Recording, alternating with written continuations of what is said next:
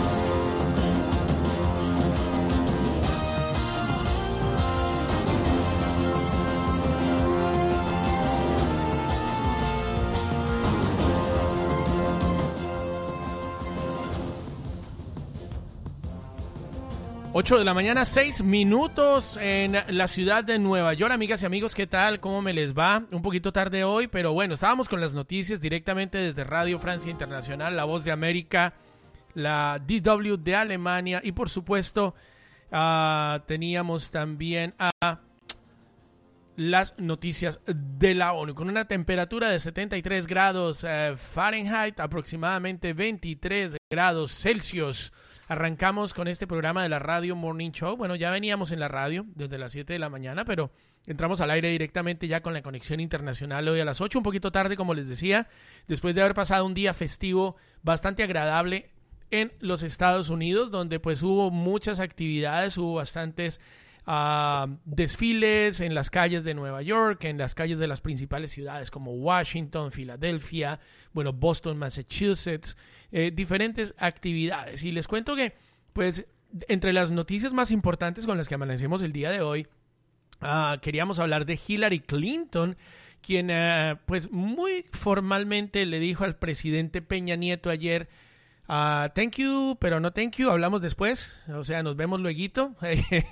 y esto significa que acaba de rechazar, pues, la invitación que el presidente um, uh, Peña Nieto le hizo a la candidata presidencial Hillary Clinton después de haber invitado al payaso a tenerlo en uh, su palacio presidencial, después de que Peña Nieto invitara a Donald Trump a visitarlo en la Ciudad de México y a la cual pues Donald Trump ni corto ni perezoso dijo aquí voy, téngame que aquí llego y llegó directamente hasta la Ciudad de México, donde hizo su alocución eh, con sus ínfulas de presidente y donde Peña Nieto, pues básicamente como lo dicen todos los, los uh, mexicanos, eh, simplemente se quedó como un lambebotas, que esto es un dicho muy típico de nuestros hermanos mexicanos y donde pues la verdad ha recibido muchísimas críticas por lo que hizo, por eh, haber dicho y haber declarado que le estaba exigiendo al candidato presidencial Donald Trump que eh, no iban a pagar por el muro. Eh, le dijo, según palabras de Peña Nieto, pues usted puede construir su muro, pero nosotros no vamos a pagar por él, cosa que no fue cierta o que no fue muy clara porque en ninguna parte, en ninguna declaración que haya sido... Ah, ¿cómo podemos decir? Ninguna declaración que haya sido documentada, pues está esta información en donde eh, Peña Nieto le informa esto a Donald Trump. De todas maneras, Donald Trump vino a hacer su presentación de sus ideas para eh, emigración y lo hizo en esta ciudad de Arizona en donde, donde pues declaró que sí el muro lo iba a construir, que iba a implementar sus uh, fuerzas contra inmigración en una forma más radical y en la cual dijo que México definitivamente iba a pagar por este muro. Bueno, esta es, la noticia más importante de pronto del día de hoy. Les cuento que en, contados minutos y en nuestra plataforma de Spreaker, pues vamos a lanzar una entrevista también con el expresidente colombiano Andrés Pastrana, que ustedes lo van a poder escuchar, pero de todas maneras, pues vamos a tenerla aquí también en el, en el eh, programa de la Radio Morning Show, cuando tengamos nuestros corresponsales a nivel internacional. También les cuento que en los Estados Unidos se encuentran los restos de Jacob Westerbreen, un niño que fue secuestrado hace 27 años en Minnesota y pues eh, que luego de estar eh, compartiendo con sus hermanos y un amigo en bicicleta. Después de regreso eh, de una tienda fue secuestrado por un hombre enmascarado a quien no le habían presentado cargos y que al parecer eh, hace un par de días fue sentenciado o fue inculpado de pornografía infantil y después de haber estado pues en estas investigaciones él confesó realmente dónde estaba el cuerpo de este niño Jacob y ah, pues los padres ya confirmaron que sí son los restos de él después de 27 años. Este niño de 11 años eh, que desapareció en Minnesota fue encontrado. También les cuento que el presidente filipino arremetió con insultos hacia nuestro presidente Barack Obama, eh, por lo cual Barack Obama decidió no reunirse con él el lunes 5 de septiembre en eh, esta reunión que iban a hacer en la OZM y después también les cuento que en Venezuela el gobierno propone diálogo de oposición. Ah, Venezuela está muy candente por el secuestro o por el arresto, más bien, de este periodista chileno-venezolano, quien, pues, eh, después de publicar imágenes de estas protestas que se realizaron en Islas Margarita, en Venezuela, fue arrestado y, ah, pues, ahorita están presentando cargos importantes contra él. En este momento, pues, quiero hacer contacto internacional. Vamos a saludar a nuestro amigo Alfonso Salcedo, quien se encuentra eh, directamente desde Cali, Colombia, en... Ah, Crucero Estéreo. Alfonso, muy buenos días. ¿Cómo amaneces el día de hoy? Buenos días, Oscar. Eh, perdón, Charlie. No, Oscar también, Oscar, también, está, en la línea. Oscar también está claro. Oscar, buenos días. ¿Qué tal, eh, Charlie, Alfonso? Buenos días para ustedes. La temperatura aquí en la ciudad de Armenia es eh, muy agradable. Tenemos 18 grados centígrados, la humedad de 94% y probabilidad de precipitaciones del 19%. Indiscutiblemente, Charlie y Alfonso, la noticia que preocupa al país hoy es el avance de las eh, fuerzas negativas que quieren tomarse territorios que van dejando las Fuerzas eh, Armadas Revolucionarias de Colombia. Parece que paulatinamente los grupos paramilitares y algunos reductos del ELN se están desplazando hacia esas zonas que están quedando libres por parte de las FARC, compañeros en Estados Unidos y en Cali. Bueno, sí, la temperatura en Cali estamos a 21 grados centígrados, precipitaciones del 53%, humedad 94%, viento 3 kilómetros por hora, el aeropuerto Alfonso Bonilla Aragón en normalidad. Eh, bueno, y tenemos que destacar también eh, eh, noticias a nivel nacional, mis estimados oyentes y eh, acerca del el compromiso que se va a vivir hoy en el compromiso deportivo. Colombia busca victoria eh, frente a Brasil en Manaus. Fútbol hoy. También tenemos la actividad ciclística que Nairo pues lleva una ventaja de tres minutos y algo sobre su segundo en la Vuelta Ciclística a España. Todo esto lo vamos a ir comentando en, en la emisión del día de hoy en 6 de septiembre, ¿no? Eh, ya eh, al porta del fin de año, aquí estamos en la, en la mañana Morning Show, eh, a través de Mundonet Radio y a través de cruceroestereo.com.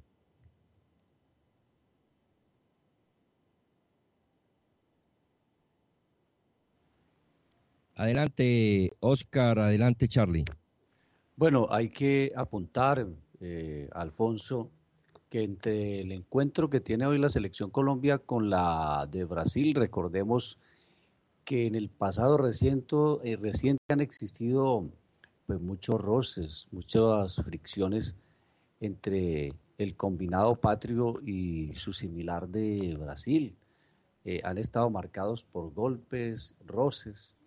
Se ha evidenciado hasta en el partido por octavos de final de los Juegos Olímpicos este tipo de, de situación que viven los, las 12, los dos equipos. Desde el partido por cuartos de final de la Copa del Mundo de Brasil 2014, estos duelos han sido candentes, con exceso de faltas, demasiada pierna, lo que ha hecho crecer eh, pues el morbo cada vez estos dos equipos se enfrentan. Todo inició en Fortaleza, ese partido que definía el semifinalista que enfrentaría a Alemania fue un juego con muchos roces. El árbitro Carlos Velasco Carvalho permitió la pierna fuerte.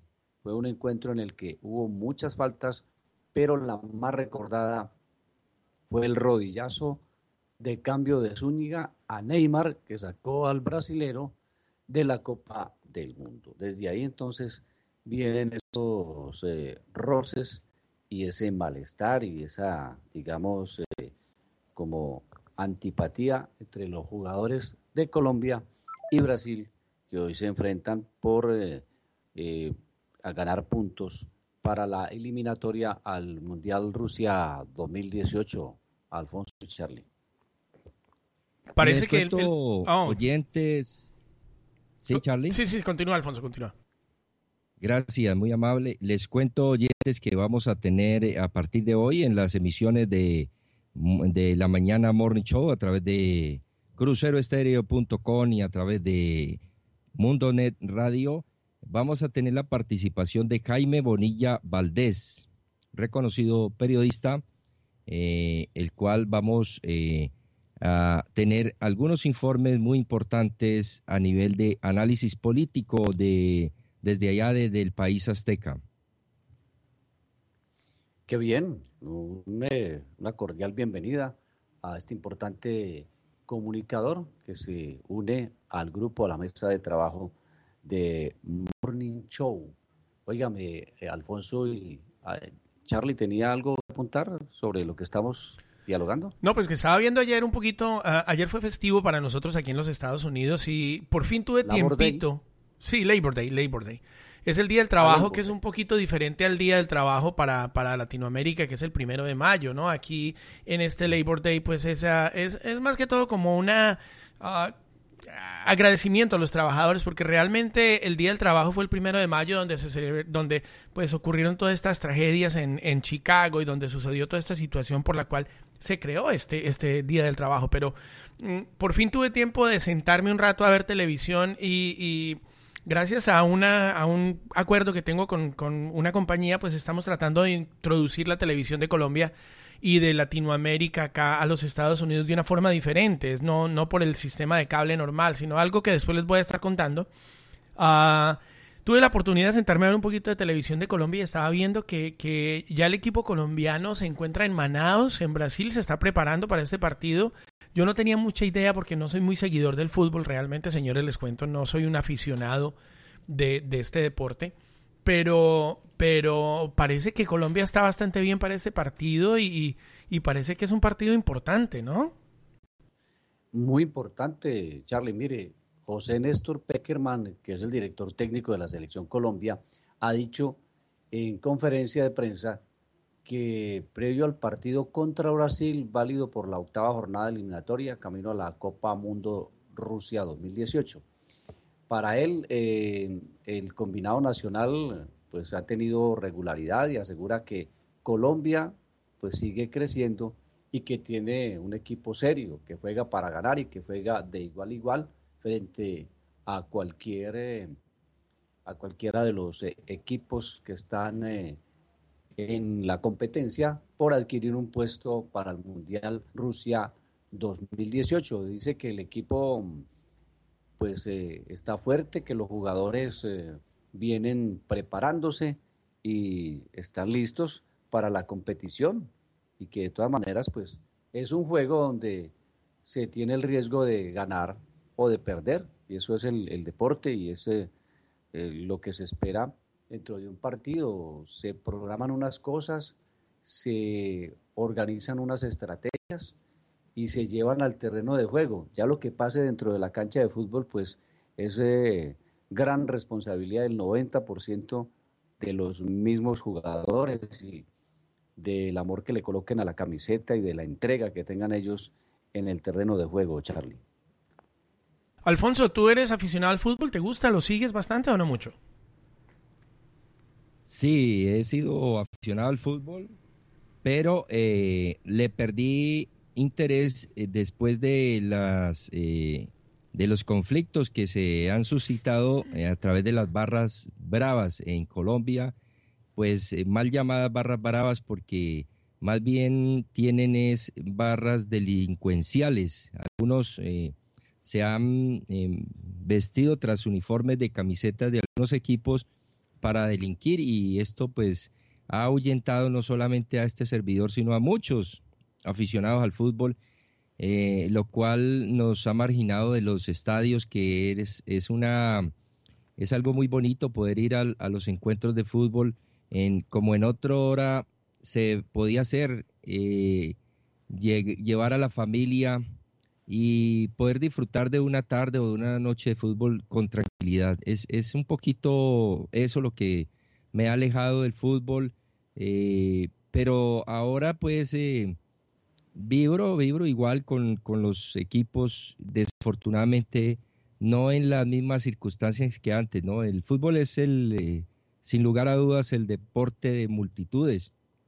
Por otra parte, les comento que eh, la Vuelta a España tiene en este momento, pues, sus 93 corredores eh, van en esta etapa de hoy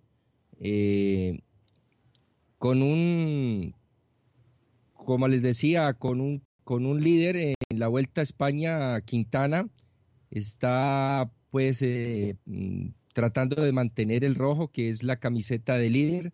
Dice Nairo Quintana que ha sido un día grandioso, ¿no? El día en eh, cual eh, conquistó ese, esa etapa. Hemos eh, estado atentos desde la salida, era un comienzo difícil y estuvimos atentos a la estrategia de Alberto Contador, que es un gran estratega. Dijo el, reconocido mm, corredor eh, Nairo Quintana. Pues reconoció que las cosas le salieron mucho mejor de lo esperado. Imagínese tres minutos Mm, más de tres minutos es mucho tiempo en el ciclismo y esto era lo que él tenía, tenía planteado, o sea, eh, sacar en la, en la montaña una ventaja amplia para pues eso, ese minuto que tiene presupuestado o más del minuto en la contrarreloj, que es eh, donde su contendor tiene más posibilidad, pues eh, lo saque adelante. Aunque Nairo también se ha preparado y ya en las contrarreloj no, eh, no está tan quedado como, como en otros tiempos. ¿Qué se hizo Charlie? Aquí estamos, aquí estamos. Aquí estoy, aquí estoy. Lo que pasa es que estoy aquí, sigo editando aquí información desde, desde mi teléfono para los contactos uh, a nivel internacional para toda la gente que nos escucha. Les estaba contando a ustedes pues que um, estamos teniendo también comunicación directamente con Eduardo Pires desde Argentina, que lo vamos a tener en contados instantes eh, con su información diaria directamente desde Argentina. Oiga, les cuento que estaba escuchando una entrevista que vamos a tener en un ratito al aire con el presidente Andrés Pastrana, el expresidente Andrés Pastrana, y daba sus puntos sobre el eh, proceso de paz en Colombia. Y en mi opinión personal, señores, yo no quiero de pronto ofender susceptibilidades, pero mi opinión personal, sigo tan, tan confundido con esta situación de Colombia, sigo tan confundido en, en, en, entre no saber Uh, si sí, si no, y yo me imagino que el 90% de las personas que, que, están en Colombia están en la misma situación, Alfonso y Oscar. También les cuento que mi primo acaba de llegar de Colombia ayer y él decía que él estaba en la calle en Colombia y que cuando él hablaba con uh, personas de pronto que han estado en el gobierno, que, que, cuando él hablaba de pronto con abogados, con gente de, de uh, un nivel intelectual muy alto, de pronto estaban muy de acuerdo con el sí. Pero cuando hablaban con un poco más de gente del, de, de, del común, gente más o menos de, de, un nivel sociocultural medio, un poco más bajo, de pronto estaban de acuerdo con el no. Qué complicación la que está pasando ahorita en Colombia con esa situación, señores, ¿no?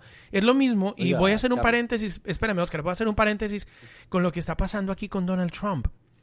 Según análisis eh, de la situación con Donald Trump, dicen que los seguidores de Donald Trump, oigan bien este punto, que es algo muy importante que puede ser álgido a nivel internacional.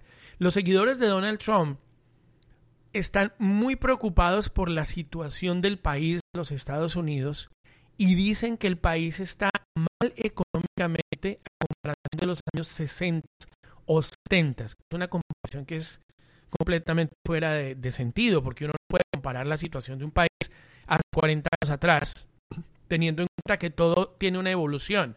Finanzas, negocios, banca, bueno, absolutamente todo.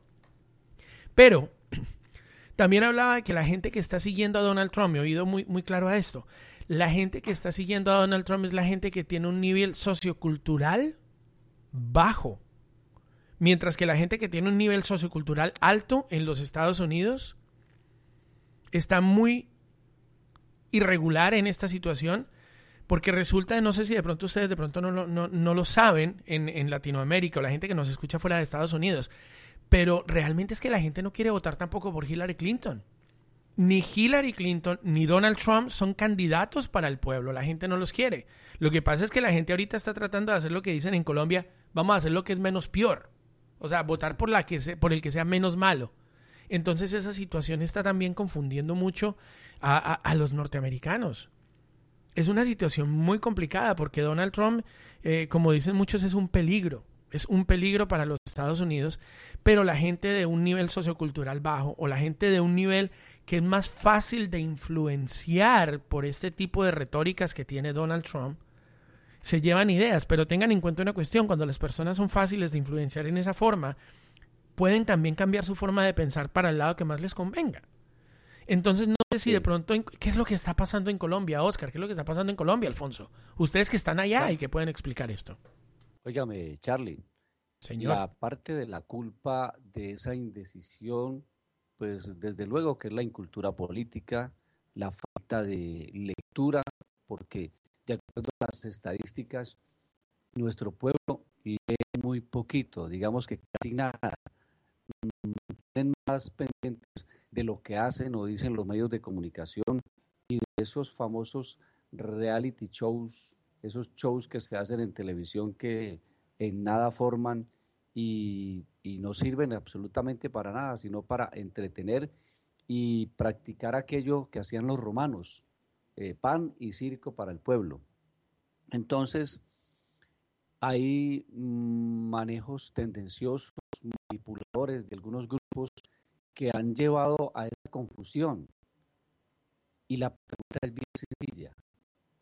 ¿Qué le conviene al país? ¿Seguir gastándose la mayor parte del presupuesto en la guerra, en comprar armamento, en eh, crear eh, pues estrategias y gastar una cifra astronómica manteniendo una guerra sin sentido o hacer una inversión en la paz y empezar a construirla. Porque es que firmar, Charlie, un eh, tratado, un eh, convenio, un acuerdo de paz con un grupo guerrero no es que estemos firmando de una vez la paz. La paz la tenemos que construir entre todos. Y si retomamos la frase de Gandhi dice que no hay caminos para la paz, la paz es el camino y a partir de ahí es donde tiene que empezarse a construir y hay que entender que el presupuesto, escuchaba esta mañana de estadísticas, que para mm, el post-conflicto se requieren eh, 250 billones, mientras que para mantener la guerra hay que gastar el cuádruple o el quíntuple, más o menos más, del, más de los mil millones, más de los de, un billón, si es que no estoy equivocado. Es decir, las cifras eh, frente al gasto para la paz son eh, sensiblemente mucho menores que el gasto para la guerra. Entonces, las negociaciones, Charlie, siempre son eh, pues eh, de conceder, de aceptar cosas y dicen por ahí que es mejor un mal arreglo que un buen pleito que se vaya eh, se extienda por mucho más tiempo y más generaciones. De manera que es el momento histórico y de pronto tratar de hacer pedagogía con el pueblo colombiano, eh, como dice usted, el hombre de a pie, que de pronto no entiende muy bien y se deja manipular y se deja llevar por las emociones, eh, conquistando, conquistado por esos grupos que dicen que no por una serie de cosas, pienso yo, deben, eh, pues, no deben tenerse en cuenta y deben, pues, reflexionarse y mirar cómo, cómo se neutralizan este tipo de situaciones para evitar perder este momento histórico que tiene el país de decirle sí, no a Santos ni a las FARC, decirle sí al proceso que vamos a iniciar para poder eh, reconciliarnos y acabar con esos 50 o 60 años de masacre y de sufrimiento del pueblo colombiano, que ya, pues, eh, como dicen muchos, hay que parar la guerra, y empezar a construir la paz de Charlie y Alfonso. Bueno, pero ¿cuál es la, cuál es la, opinión o cuál es el, resultado, Oscar, de, de si eh, de pronto el pueblo saliera y ganara este caso y, y, el presidente está diciendo no es que la FARC se va a la guerra, pero yo escuchaba también que Timochenko, esta gente de las FARC, había dicho, no sé si Timochenko, no sé si, si, si, era él, no sé si está muerto, no, no, estoy muy enterado por ese lado, pero uh, tenía entendido que, que, decían que ellos no iban a volver a la guerra. O sea, que pasara lo que pasara, no iban a volver a la guerra. ¿No hay una posibilidad, Oscar y Alfonso, de una renegociación de esos términos? Para tratar de hacer unos términos más equitativos hacia, hacia lo que la gente quiere. Una, una, una, una, una un planteamiento donde ellos de pronto se desmovilicen en sectores que no tengan nada que ver con el narcotráfico ni con, con, con el secuestro, que sean sectores donde, donde no estén cerca las fronteras, de que ellos entreguen las armas, de, de que ellos entreguen el dinero del narcotráfico. Ah, tenía yo entendido, no estoy muy seguro, pero tenía yo entendido que les habían dicho que ellos no iban a entregar secuestrados y que no iban a eh, o sea, ¿qué es lo que pasa con ese tipo de negociaciones? También había escuchado yo el caso, y vuelvo y lo digo, estoy siendo muy neutral, no, no quiero ser de pronto ni de un lado ni del otro porque es muy difícil para mí porque hace muchos años no estoy en Colombia. Pero, pero tenía yo entendido también que, que, que ellos decían que, que no podían ser juzgados absolutamente por nada, no van a pagar cárcel por nada. Ah, y básicamente los militares iban a pagar cárcel por lo que hicieron. Entonces es muy complicado, ¿no creen? Es, es, bastante difícil. Eh, permítame, Oscar, permítame, Oscar, Charlie es que eh, este, tema, este tema se prende y se pone muy polémico a raíz de la directiva presidencial de, de la cual el presidente en, el cual el presidente Santos habilita a los funcionarios y les permite usar bienes del Estado para la campaña en favor del sí o en favor del no. Eh, el presidente de, en esta directiva presidencial dice que es permitido usar recursos y bienes estatales tales como páginas web, correos electrónicos y los espacios físicos de las entidades para las campañas. El gobierno emitió la directiva que regula las actuaciones de los funcionarios públicos en el marco de la campaña por el sí y por el no en el plebiscito del paz. Dice el presidente, los servidores públicos que realicen actos de campaña podrán utilizar bienes del Estado y recursos del Tesoro Público para la misma, siempre y cuando aquellos que ofrezcan en igualdad de condiciones a todos los que detectan tal calidad. Dice la directiva, en ese sentido es permitido utilizar recursos y bienes estatales tales como páginas web, correos electrónicos, espacios físicos de las entidades para la campaña por el sí y por el no. Esto pues es controversial y acuérdense que así como hay unos eh, eh, que están a favor del sí, hay otros que están a favor del no, esto tiene polarizado el país y pues eh, no sé lo que se venga. Tenemos aquí en la línea al presidente del sindicato de eh, trabajadores de Jumbo Sutet, Guillermo Ordóñez, quien quiere hacer unas manifestaciones respecto a, a este a, este acuerdo, a este eh, perdón, a, este eh, a esta directiva presidencial. Buenos días, eh, Guillermo. Buenos días en la ciudad de Jumbo.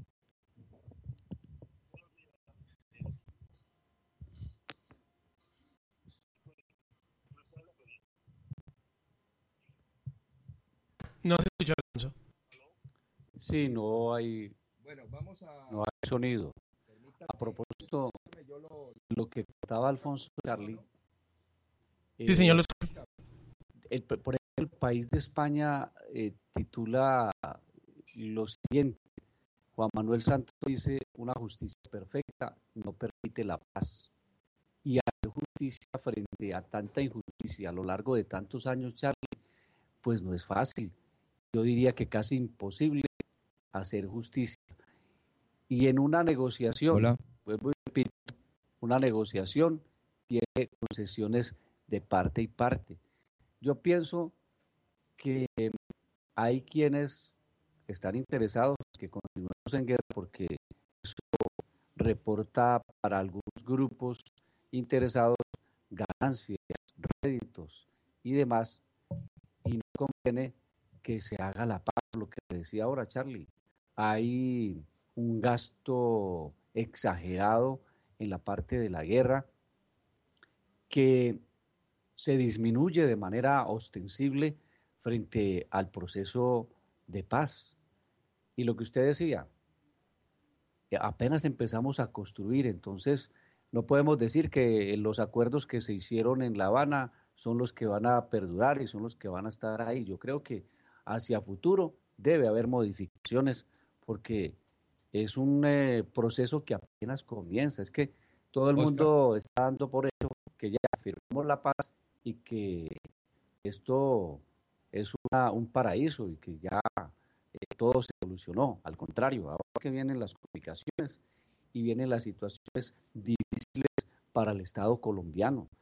Eh, los titulares hoy de los diarios nacionales dicen que fuerzas, eh, fuerzas insurgentes y fuerzas irregulares como paramilitares y bandas criminales están ya en la puja por retomar esos territorios que van a quedar eh, al, van a quedar al garete cuando eh, los integrantes de la FARC empiecen a concentrarse y a dejar esas zonas que tuvieron bajo su dominio durante tantos años. Entonces la cosa no es tan sencilla y pues me parece irresponsable por parte de las personas que piensan que hay que decirle no y seguir en un conflicto que no tiene ningún sentido.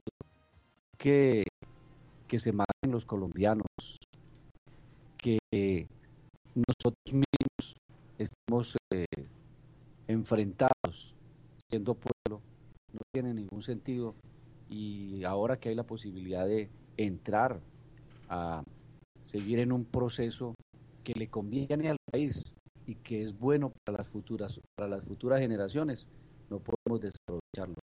Pero es que lo que la gente está diciendo no es no a la paz, sino no al, al, acuerdo, la forma como está el acuerdo de pronto, ¿no? Bueno, el acuerdo... permítame, compañeros, eh, tenemos en línea a Guillermo Ordóñez. Ahora sí, Guillermo, adelante.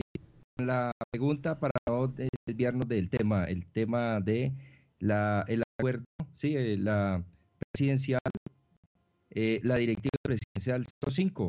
Adelante, Guillermo. Buenos días, compañero.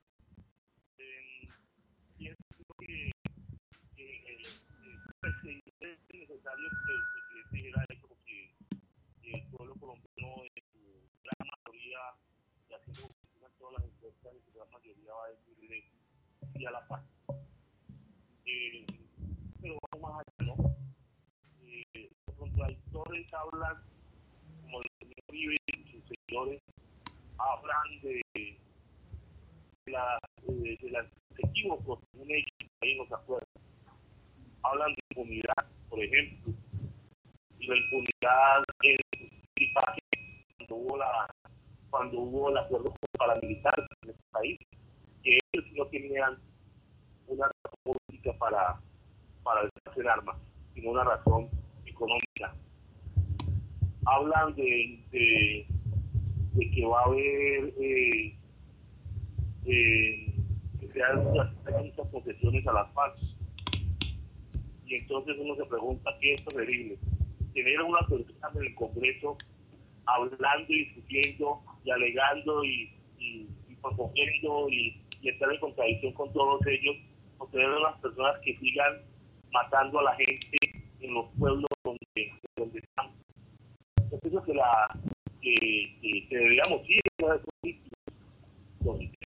la violencia eh, y preguntarle a las personas que realmente quieren la paz.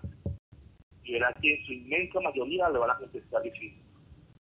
Aquí hablan que los acuerdos, eh, que votar a los acuerdos y garantiza que las cosas se sigan dando a decir y a discutir sobre un nuevo acuerdo.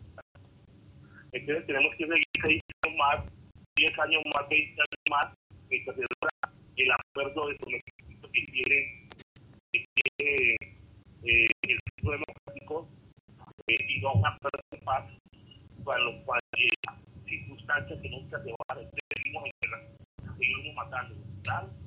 como la, los senadores Uribe, Valencia, eh, Eber Bustamante, que es que, que están en esta tradición de hasta Pekín, una contradicción. El guerrero de M19 ahora de las ideas de derecha, de ultraderecha. Pero bueno, ellos cada quien tiene libertad de, de pensamiento. Pero como ellos ya no viven la guerra, no están viviendo en la guerra, ponen los muertos, no son las de sus entonces es tan fácil hablar, tan fácil decirle, decirle a los acuerdos que no. Eh, la convicción del magisterio en su inmensa mayoría, no solo en Jumbo, sino en Colombia, decía los acuerdos que paz y a la paz, porque es preferible unos acuerdos imperfectos a una guerra eterna. El año va 53 años. ¿Cuántos más queremos? Así es, eso, lo dijo el presidente hoy. Es preferible unos acuerdos imperfectos a una guerra perfecta.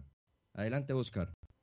Sí, mire, ¿qué razón tiene seguir en una, en una guerra fratricida, atroz, que ha derramado tanta sangre, que ha dejado tantos hogares eh, sin sus seres queridos, donde las madres han tenido que llorar a sus hijos, donde los padres han eh, prácticamente desaparecido, han quedado las familias eh, desamparadas y donde tantos policías y, e integrantes de las Fuerzas Armadas han tenido que sacrificar sus vidas. Y también de insurgentes, cuántos han perdido la vida en esta lucha y en esta guerra sin sentido. Yo creo que lo que decía, eh, lo que decía nuestro compañero tiene mucha, mucha razón y es eh, cuántos tienen o cuántos tenemos, cuántos colombianos tienen que morir para que alcancemos la paz.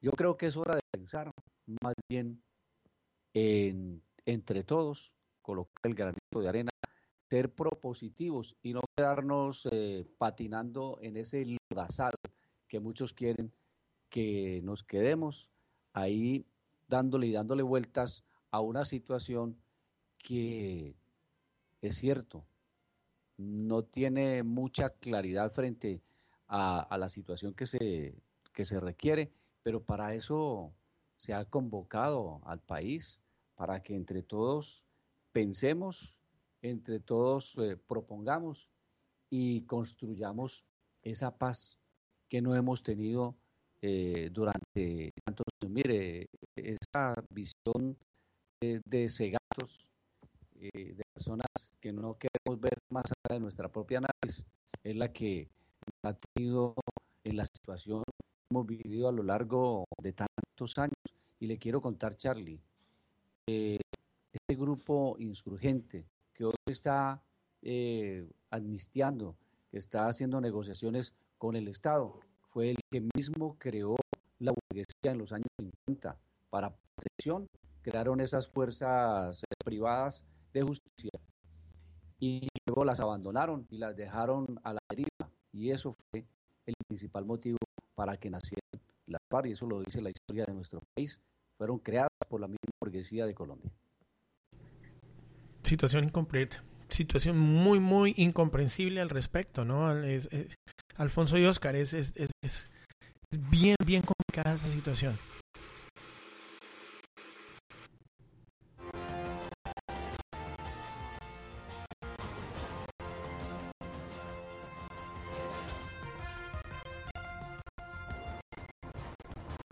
Nuestra parte, pues estamos, yo les cuento, estoy buscando la, entrevista con uh, Álvaro Uribe, me gustaría entrevistarlo, me gustaría saber exactamente cuál es su punto de vista, aunque ya todos lo sabemos, pero me gustaría de pronto hablar con él al respecto de eso. También hemos escuchado que por ahí hay varias eh, entidades y periódicos, y bueno, uh, periodistas y, compañías de periodismo en Colombia que están tratando de hacer como una uh, un encuentro entre, entre las dos partes para poder preguntarles en, en, vivo y en persona qué es lo que están pensando al respecto. ¿Ustedes qué opinan de esa situación y de esa posibilidad? Charlie, per Señor. permítame, pues presentándole a los oyentes excusas, ahora sí tenemos a través del canal a Guillermo.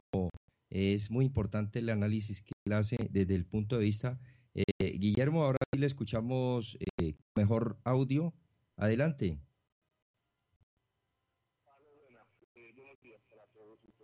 Eh, decía que... Sí, dime. Adelante, adelante, le escuchamos. Eh, hablaba de los acuerdos de paz. Los acuerdos eh, hablan desde la otra orilla del centro democrático, el señor Uribe, habla de las supuestas inconsistencias y concesiones que se le hacen a las FARC.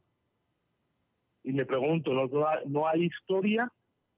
¿Qué, ¿Qué hizo él con los acuerdos de justicia que fueron los acuerdos con paramilitares? Impunidad, impunidad.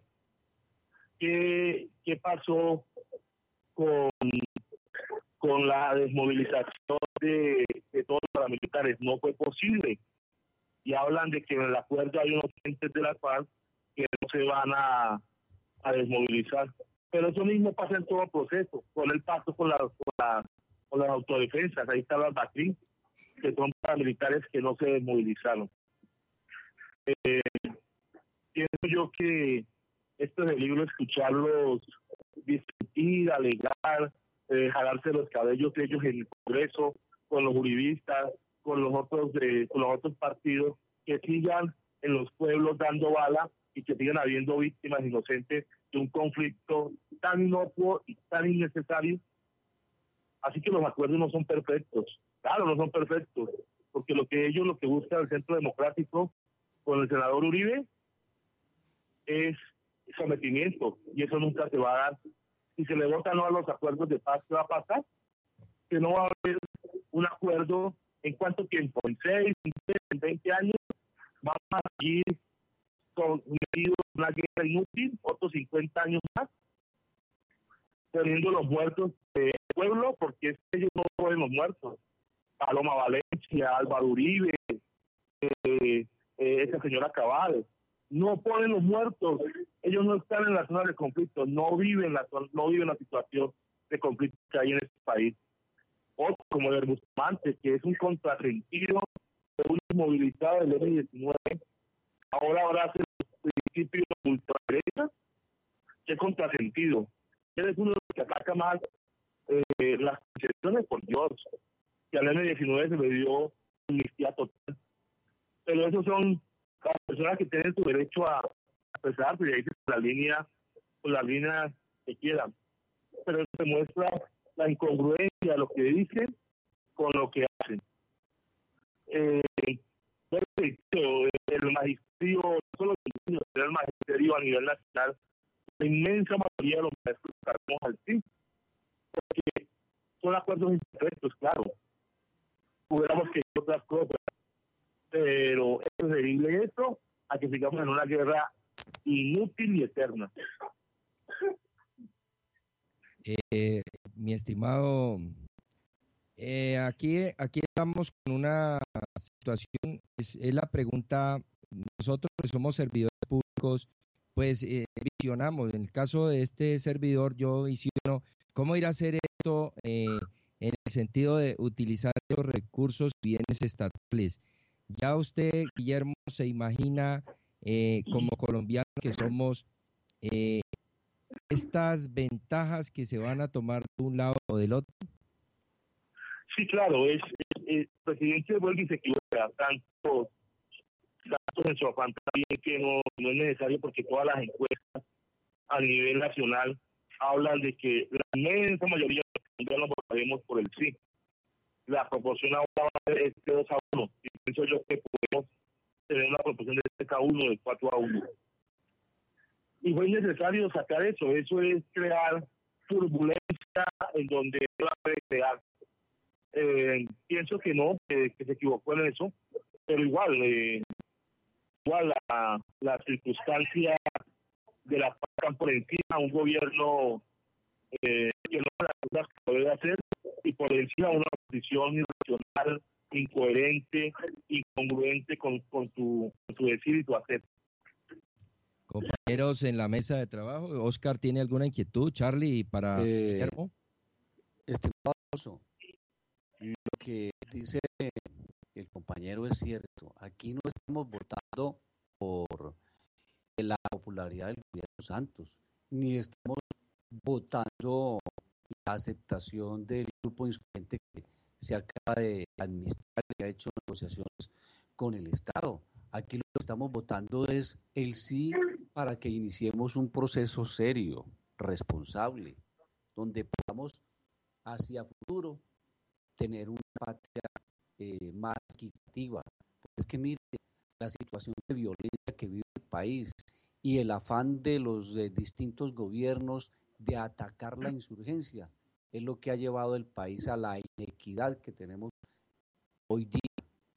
Mire la desigualdad social que se vive en nuestro país y es debido precisamente a esa concentración de las gestiones gubernamentales en atacar la insurgencia y abandonar los otros frentes que tiene como obligación el Estado de, mm, pues, de gestionar y darle bienestar a la comunidad. Entonces, si podemos neutralizar esa parte, ¿por qué no lo hacemos? Empecemos por neutralizar uno de los tantos problemas que tiene nuestro país y centrémonos en empezar a neutralizar nosotros para poder construir una paz, una patria de verdad equitativa, con cierta igualdad y con dignidad para sus habitantes, Charlie y Alfonso.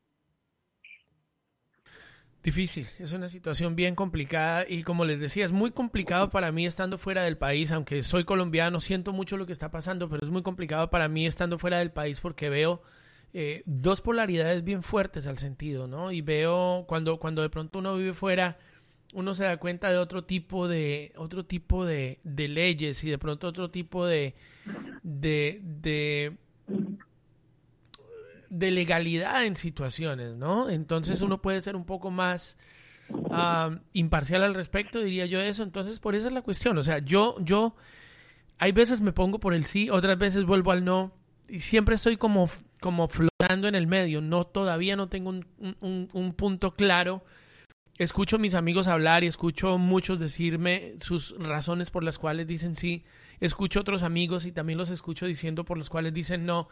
Y me pongo en el medio me pongo en el medio y es bien complicado. Así que yo les cuento que el, yo, yo pienso que la situación más complicada está para los que vivimos fuera del país que para los mismos que viven en Colombia.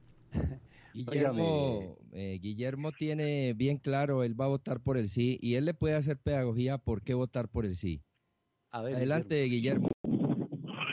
Votar por el sí porque es terminar con un actor del conflicto que puede mantener una guerra eterna e indefinida. Si podemos ver en la tregua unilateral de las FARC, eh, el nivel de conflicto en Colombia bajó sensiblemente, porque ni el ELN ni las BACRIN pueden sostener una guerra permanente e indefinida como sí lo puede hacer las FARC. Votar por el sí es calmar la situación social que viven pueblos enteros en Colombia, sobre todo en zonas rurales, donde los ataques de esta guerra inútil los afecta permanentemente. Votar por el sí es lograr que Colombia mejore sus aspectos económicos, macroeconómicos. Aquí hay regiones muy hermosas donde se puede hacer turismo y no se puede hacer a razón del conflicto. Eso ayudaría a las comunidades a tener un mejor, un mejor desarrollo social y económico. Votar por el sí es obligar al Estado a que vaya a esas zonas y haga la inversión social que por décadas no lo ha hecho. Votar por el sí es darle una oportunidad al pueblo colombiano de que los que nunca hemos vivido en paz podamos vivir por fin sin el actor principal del conflicto armado en Colombia. Voten el sí, compañeros y compatriotas, porque los beneficios que vienen para Colombia son muchísimos más que mantener una guerra fratricida e inútil, en la cual ninguno de los dos actores va a ganar. Y eso lo demostró el gobierno de Uribe, que fue guerrerista a morir y no pudo acabar con la paz. Bueno, ese es un muy importante punto, es una muy importante declaración que yo aseguro a nuestro invitado, le aseguro que hay muchos oyentes a nivel mundial que lo están escuchando, nos escuchan en Londres, estamos recibiendo mensajes desde Londres, nuestro amigo Diego Trujillo, quien se encuentra eh, frente al Big Ben, nos está saludando y dice que, que bueno, que, la situación está igual porque se encuentra en el mismo punto que estoy yo. También saludo a Francisco Guerrero, quien se encuentra en Montreal, Canadá. También eh, podemos ver aquí saludando a Esteban Ricauta, quien se encuentra en Utah. Francisco Perdomo, quien está en el estado de Washington. Eh, también saludamos a Estefanía Mora Lemus, quien se encuentra en Dubai. Imagínense esto, en Dubai nos están escuchando en eh, muchas, muchas partes del mundo. Tenemos unas conexiones de aproximadamente 32.200 eh, conexiones eh, entre la página de internet, si sumamos también la aplicación de Spreaker, si sumamos también nuestra aplicación de Mundo Net Radio y por supuesto también sumando a Crucero Estéreo que se encuentra conectado directamente desde Colombia. También tenemos a Beos conectado, ¿no, Oscar? Claro que sí, Charlie, estamos con Beos Estéreo.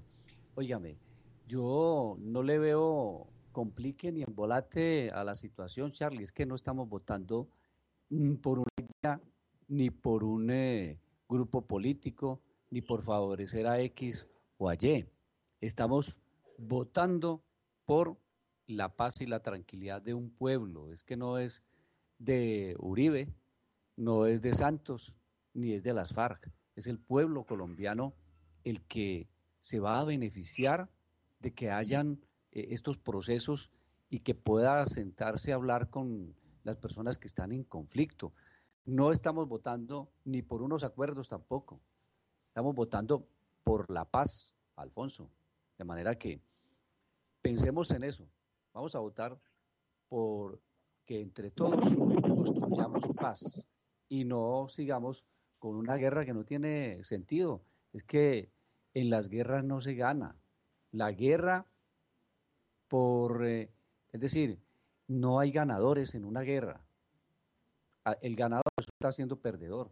Si no miramos las guerras mundiales que ha tenido eh, nuestro planeta. Primera Guerra Mundial, eh, ganaron los que impusieron su fuerza, pero les tocó empezar a reconstruir. ¿Qué le pasó a Europa? ¿Qué le pasó a Alemania? Y mire el caso de, Japón en la Primera Guerra Mundial, destruido completamente. ¿Y qué hizo Japón?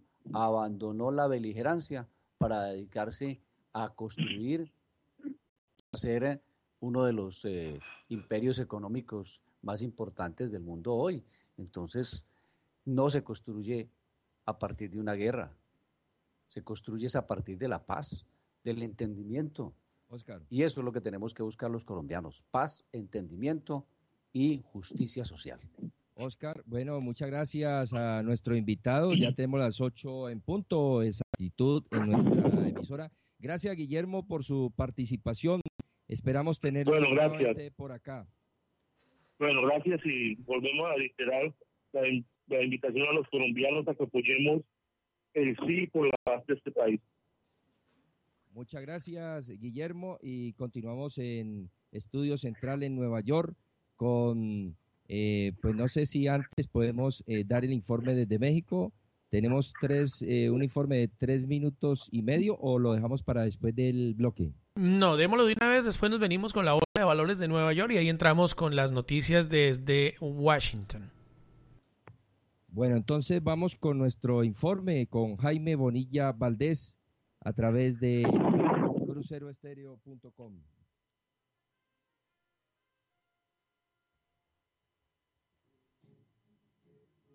Vamos con el informe, Alfonso.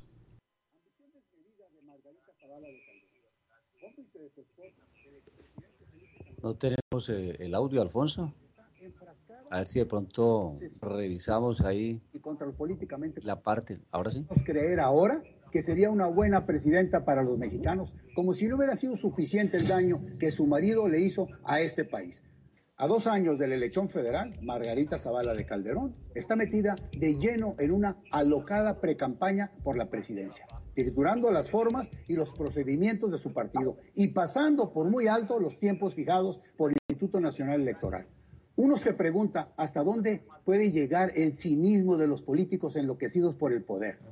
Todo el mundo sabe que Margarita Zavala de Calderón cogobernó este país durante los seis años de infamia que su esposo Felipe estuvo al frente del Poder Ejecutivo Nacional. Que no se nos olvide que Margarita Zavala de Calderón fue cómplice, partícipe y aval de las nefastas acciones de su marido cuando ambos ocuparon la presidencia oficial de Los Pinos. Recordemos que Felipe Calderón asaltó la presidencia ingresando por la puerta de atrás de la Cámara de Diputados para tomar posesión del mismo cargo ante un Congreso dócil y avalado por un fraude en el 2006. Margarita representa lo más oscuro del sexenio calderonista, incluyendo los 100.000 muertos y los 25.000 desaparecidos en la guerra contra el narcotráfico. Tampoco se nos debe olvidar el fallecimiento de 49 niños de la guardería ABC, propiedad de su prima hermana Marcia Gómez del Campo, así como la conducción errática de los destinos nacionales por un permanentemente alcoholizado Felipe Calderón. Por otro lado, Margarita Zavala de Calderón también representa la tiranía del prianismo y la amenaza de su continuidad que solo ha traído el saqueo, corrupción e impunidad a un país que ya no aguanta un sexenio más de lo mismo. Margarita piensa que los mexicanos no somos capaces de identificar el peligro que representan sus propios vínculos con su marido y los que se este construyó con el PRI, primero para llevarlo a la presidencia por el camino del fraude y luego para pactar la entrega del país a Enrique Peña Nieto. Y nos preguntamos, ¿dónde estaba Margarita Zavala de Calderón cuando su esposo, en un acto de traición, despojó a la nación de sus recursos naturales? Felipe Calderón es traidor a la patria porque entregó al extranjero casi a título gratuito gran parte del patrimonio nacional, siendo el presidente que más hectáreas de subsuelo nacional ha concesionado para la explotación minera. Durante la administración calderonista se entregaron 34 millones 379 mil hectáreas del territorio nacional para la explotación minera. Como todos sabemos, México es un gran imán para la inversión extranjera por ser el mayor productor de plata del mundo y uno de los principales exportadores de oro, cobre, carbón y plomo. Y mientras las compañías mineras de otros países se llevan nuestras riquezas, los sueldos que pagan a los mineros son mínimos. Los mineros mexicanos son explotados día y noche sin seguridad social ni otras prestaciones laborales. Como si esto no fuera suficiente, Calderón suscribió un convenio con Canadá para evitar la doble tributación que impide al fisco mexicano cobrar gravámenes a las empresas de aquel país que operan en el suelo nacional. Sin embargo, la voracidad de Margarita Zavala de Calderón no tiene llene. Quiere seguir en el poder para despojar a la nación de lo poco que le queda. Por lo pronto, Margarita Zavala de Calderón hace campaña con recursos públicos, a vida cuenta que la pensión de su esposo la pagamos de nuestros impuestos. Ciega de ambición y poder, Margarita Zavala de Calderón le apuesta al olvido y subestima la capacidad de razonamiento de todos los mexicanos.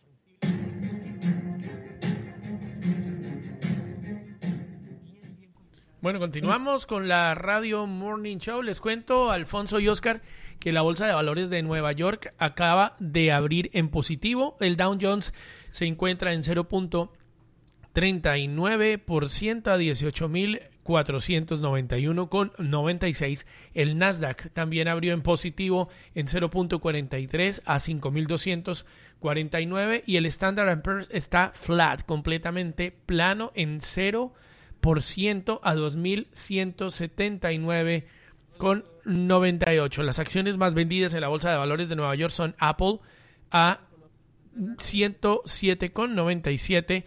Las otras acciones más vendidas son Sync Road a 47 con 50, General Electric a 31 con 34 y Google a 796 con 46. Otras de las acciones más vendidas son Microsoft, que también está en positivo, a 57 con 69 centavos. El petróleo abrió hoy a 44 dólares con 31 centavos, el yen a 103 con 34, eh, el euro está a un dólar con 12 centavos y el oro está a 1338 con 80. Las eh, bolsas de valores de Japón están en positivo en 0.26%, Hong Kong en 0.58%, la de Londres está en negativo en 0.36% y la de Alemania se encuentra en positivo en 0.34%. Esta es la información en directo directamente desde la Bolsa de Valores de Nueva York. Nos vamos con las noticias desde eh, La Voz de América en Washington. Recuerden, esta es la Radio Morning Show, programa que llegó para quedarse con ustedes, eh, inspirando un mundo mejor a través de www.mundonetradio.com en los Estados Unidos. En Cali nos escuchan a través de Crucero Estéreo y en el área cafetera de Colombia nos encuentran a través de Beos Estéreo.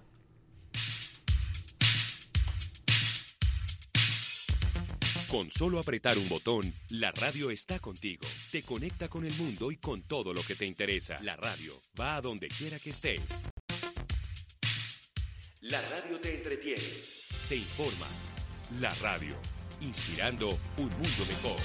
Lunes a viernes, de 7 a 10 de la mañana, desde el ciberespacio. Mundonetradio.com, transmitiendo desde el área triestatal de New York. Mundonet la radio del futuro. Jueves es noche de salsa. Salsa Night. Hola amigos de Mundo Net Radio en Nueva York, les saluda Armando Plata. Los invito a escuchar todos los sábados a las 5 de la mañana y los domingos a las 2 de la tarde y a las 7 de la noche Global Hits con Armando Plata. Una hora con las canciones de más éxito alrededor del mundo cada semana. Descubre nuevos sonidos y ponte al día en música. Global Hits con Armando Plata. Sábado 5 de la mañana, domingos 2 de la tarde y 7 de la noche. Aquí en Mundo Net Radio. Desde Nueva York. Los espero.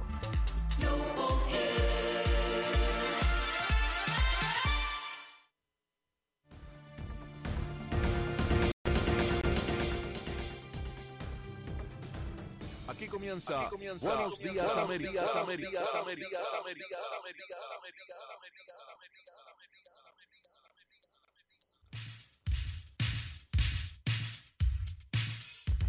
Con solo apretar un botón, la radio está contigo. Te conecta con el mundo y con todo lo que te interesa. La radio va a donde quiera que estés. La radio te entretiene, te informa.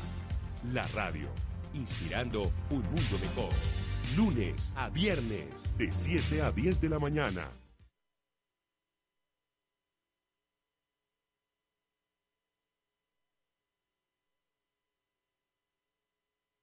Una producción de La Voz de América. El presidente Barack Obama resalta en Laos el interés de Estados Unidos en sus relaciones con Asia. Pese a la disculpa del presidente de Filipinas, la Casa Blanca cancela la reunión con el presidente Barack Obama. Una última encuesta revela una leve ventaja de Trump sobre Clinton. Y Serena Williams gana en el abierto de tenis de Estados Unidos e impone una nueva marca en este deporte. Hoy es martes 6 de septiembre de 2016. Desde Washington les saluda Yoconda Tapia. El presidente Barack Obama dijo hoy que Estados Unidos está más involucrado en la región Asia-Pacífico que lo que ha estado en décadas y que la región será aún más importante en el futuro. El interés de Estados Unidos en el Asia-Pacífico no es nuevo, dijo Obama durante una visita a Laos. No es una moda pasajera, refleja los intereses nacionales fundamentales, agregó. El discurso repasó los esfuerzos mismos de la Administración por rebalancear la política exterior estadounidense con énfasis en la región. Horas antes, el presidente Obama se reunió con su colega de Laos, Bonhan Borashit, en Vientiane, la capital de ese país, y anunció una contribución de 90 millones de dólares para que Laos haga un inventario de las bombas sin explotar que Estados Unidos lanzó en ese país en las décadas de 1960 y 1970 y las desactive. A lot of work can be done around war legacy issues. Mucho trabajo se puede hacer alrededor de los problemas heredados del mundo. Para Laos, involucra tratar con municiones sin explotar que todavía están en grandes espacios en su campiña, considerando que Laos sigue siendo un país relativamente pobre que se está desarrollando. Su capacidad por sí sola para limpiar estas municiones es obstaculizado por la falta de recursos. Obama, que es el primer presidente estadounidense que visita Laos, describió una serie de principios que apuntalan la estrategia, incluyendo subrayar la necesidad de cuidar los derechos humanos y la soberanía de cada nación. Dijo que cada país, sin importar su tamaño, debe jugar bajo las mismas normas y que los gobiernos necesitan trabajar juntos para encarar los problemas más grandes, como el tráfico de humanos y el cambio climático. Obama también prometió promover la aprobación del Acuerdo Transpacífico de Comercio, describiéndolo como un pilar fundamental del nuevo balance con la región, y advirtió que si no se aprueba el tratado va a haber consecuencias económicas. Los críticos argumentan que el tratado eliminaría trabajos en Estados Unidos.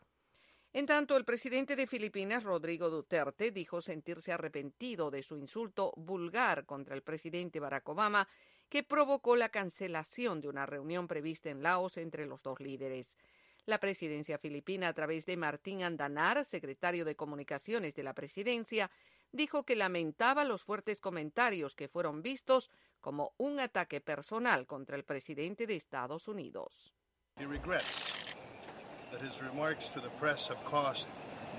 El presidente lamenta que sus declaraciones a la prensa hayan causado mucha controversia mientras realiza las consultas con la intención de trazar una política exterior independiente y promover lazos más cercanos con todas las naciones.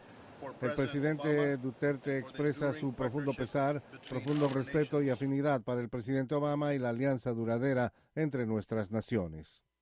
Horas antes del previsto encuentro, Duterte advirtió en términos vulgares a Obama que no le pregunte sobre los asesinatos extrajudiciales que están ocurriendo en las Filipinas como parte de su política de erradicación de drogas. Hay que ser respetuoso, señaló el gobernante filipino sobre Obama. No lance preguntas al azar, dijo, para luego usar un fuerte insulto contra el mandatario estadounidense. Más de 2.000 presuntos traficantes y consumidores de drogas han sido asesinados desde junio 30, cuando Duterte asumió la presidencia de las Filipinas. El presidente Obama respondió con esta frase, obviamente es un tipo colorido. Pero al amanecer del martes en Laos, el vocero del Consejo de Seguridad Nacional, Ned Price, dijo que la reunión había sido cancelada. La presidencia filipina no comentó públicamente sobre la cancelación hasta nueve horas más tarde y dijo que ambas partes habían acordado mutuamente posponer la reunión.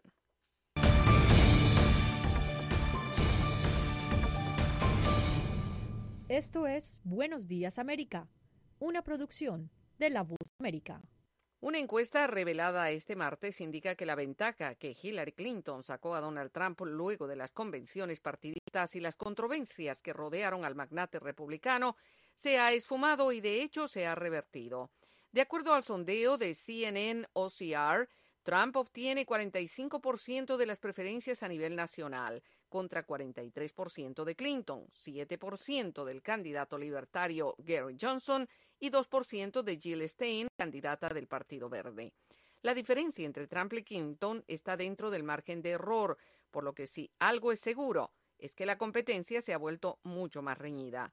Clinton tenía una ventaja de 8 puntos sobre Trump en la encuesta de CNN OCR de agosto, pero las últimas revelaciones del FBI sobre el uso de un servidor privado para manejar sus correos cuando fungió como secretaria de Estado parecen haber hecho una profunda mella. No obstante, la mayor parte de los votantes dicen que Clinton gane la elección porque piensan que será ella la que consiga los 270 votos electorales necesarios para llegar a la presidencia. Hasta ahora, las encuestas en los estados considerados como campos de batalla electoral favorecen en su mayoría a Clinton. La encuesta también revela el poco entusiasmo de los votantes por los candidatos cuando faltan 63 días para la elección. Los más entusiasmados por votar son los seguidores de Donald Trump. Escuchan Buenos Días América desde la Voz de América en Washington. La aspirante presidencial demócrata Hillary Clinton expresó preocupación por los informes creíbles sobre la interferencia del gobierno ruso en las elecciones de Estados Unidos. En declaraciones a periodistas que viajan con ella en su nuevo avión de campaña, la nominada presidencial demócrata dijo que un ataque ruso al sistema electoral de Estados Unidos es casi impensable, pero agregó que el gobierno del presidente Obama necesita dejar claro que no va a permitir interferencias con las decisiones del pueblo estadounidense.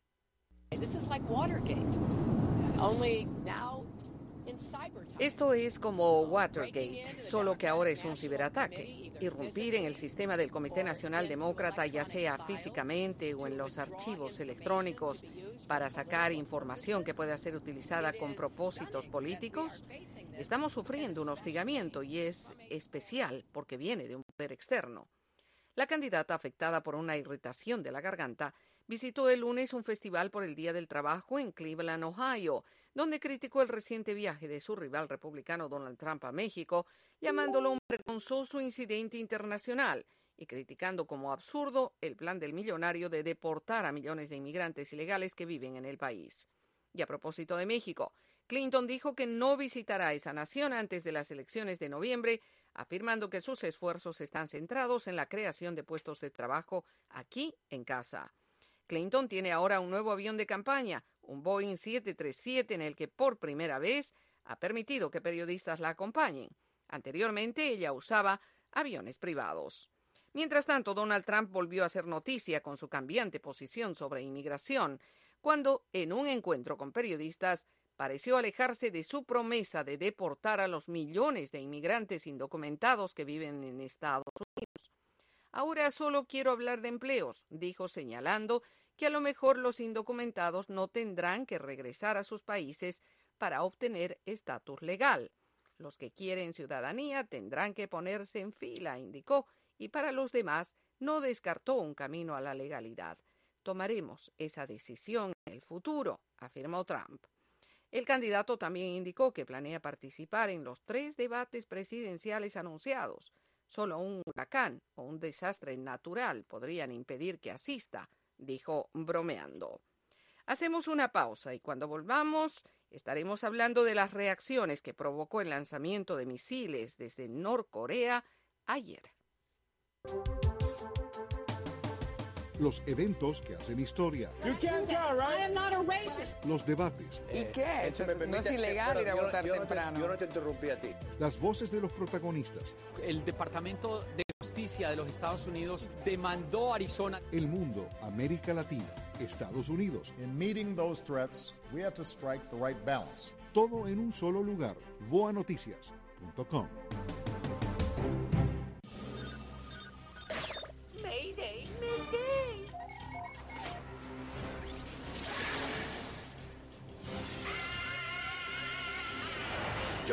todos los superhéroes. Llamando a todos los superhéroes. Este no es un simulacro. Nuestras comunidades han sido invadidas por mosquitos extremadamente peligrosos y necesitamos ayuda.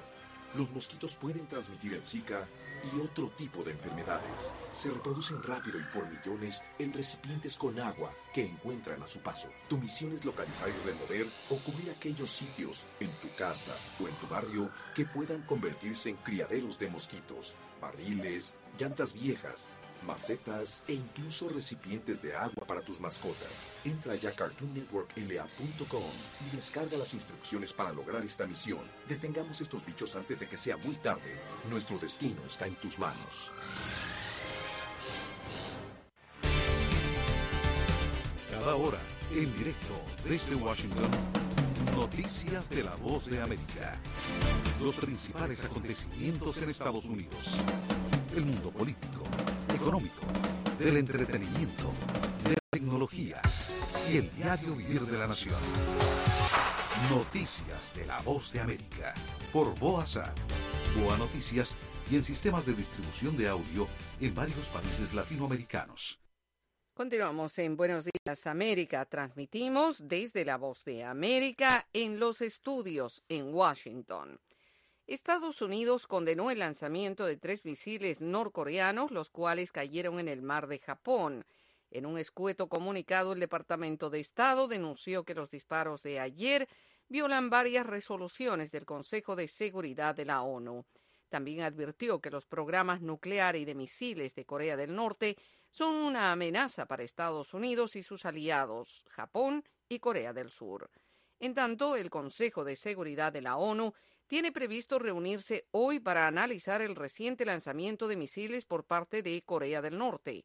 La reunión, que será a puerta cerrada, fue solicitada por Japón y Estados Unidos.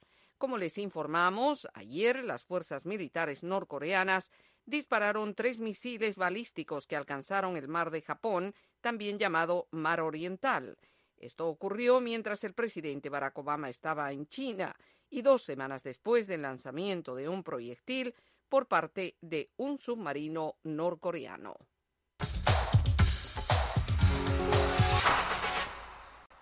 Las fuerzas de seguridad de Afganistán mataron a tres hombres armados que se parapetaron en la sede de una agencia internacional caritativa en el centro de Kabul y resistieron un sitio de toda la noche de las autoridades. Un portavoz del Ministerio del Interior informó que 42 personas, entre ellas 10 extranjeros, fueron rescatados ilesos del complejo residencial de la organización caritativa CARE. Seis personas también resultaron heridas. El ataque comenzó con la explosión de un coche bomba, seguido de disparos el lunes por la noche.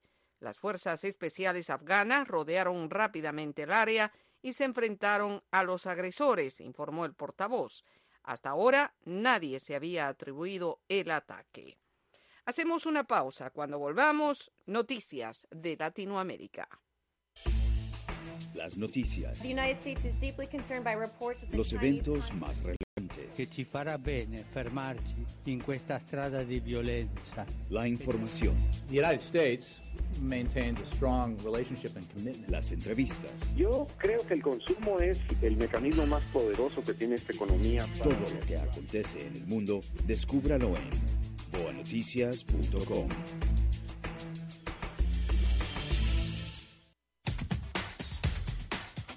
Escuche, de lunes a viernes, Deportivo Internacional. Las noticias deportivas en la voz de Henry Llanos. Aquí comienza Deportivo Internacional. Desde los estudios de la voz de América en Washington, con lo que acontece en el mundo del deporte. Muy feliz por estar en la tercera ronda y ahora pues... Deportivo Internacional. En nuestra página web en boanoticias.com. El virus del Zika se está propagando rápidamente. Es una emergencia de salud pública. No existe vacuna para prevenir esta enfermedad. Ayudamos a prevenirla. Elimina los criaderos de mosquitos. Mantén el agua limpia en tanques que estén lavados y cepillados. Recoge todos los residuos sólidos que puedan almacenar agua. Mantén tu patio libre de criaderos. Protégete y protege a tu familia. Tú puedes ayudar a prevenir el Zika.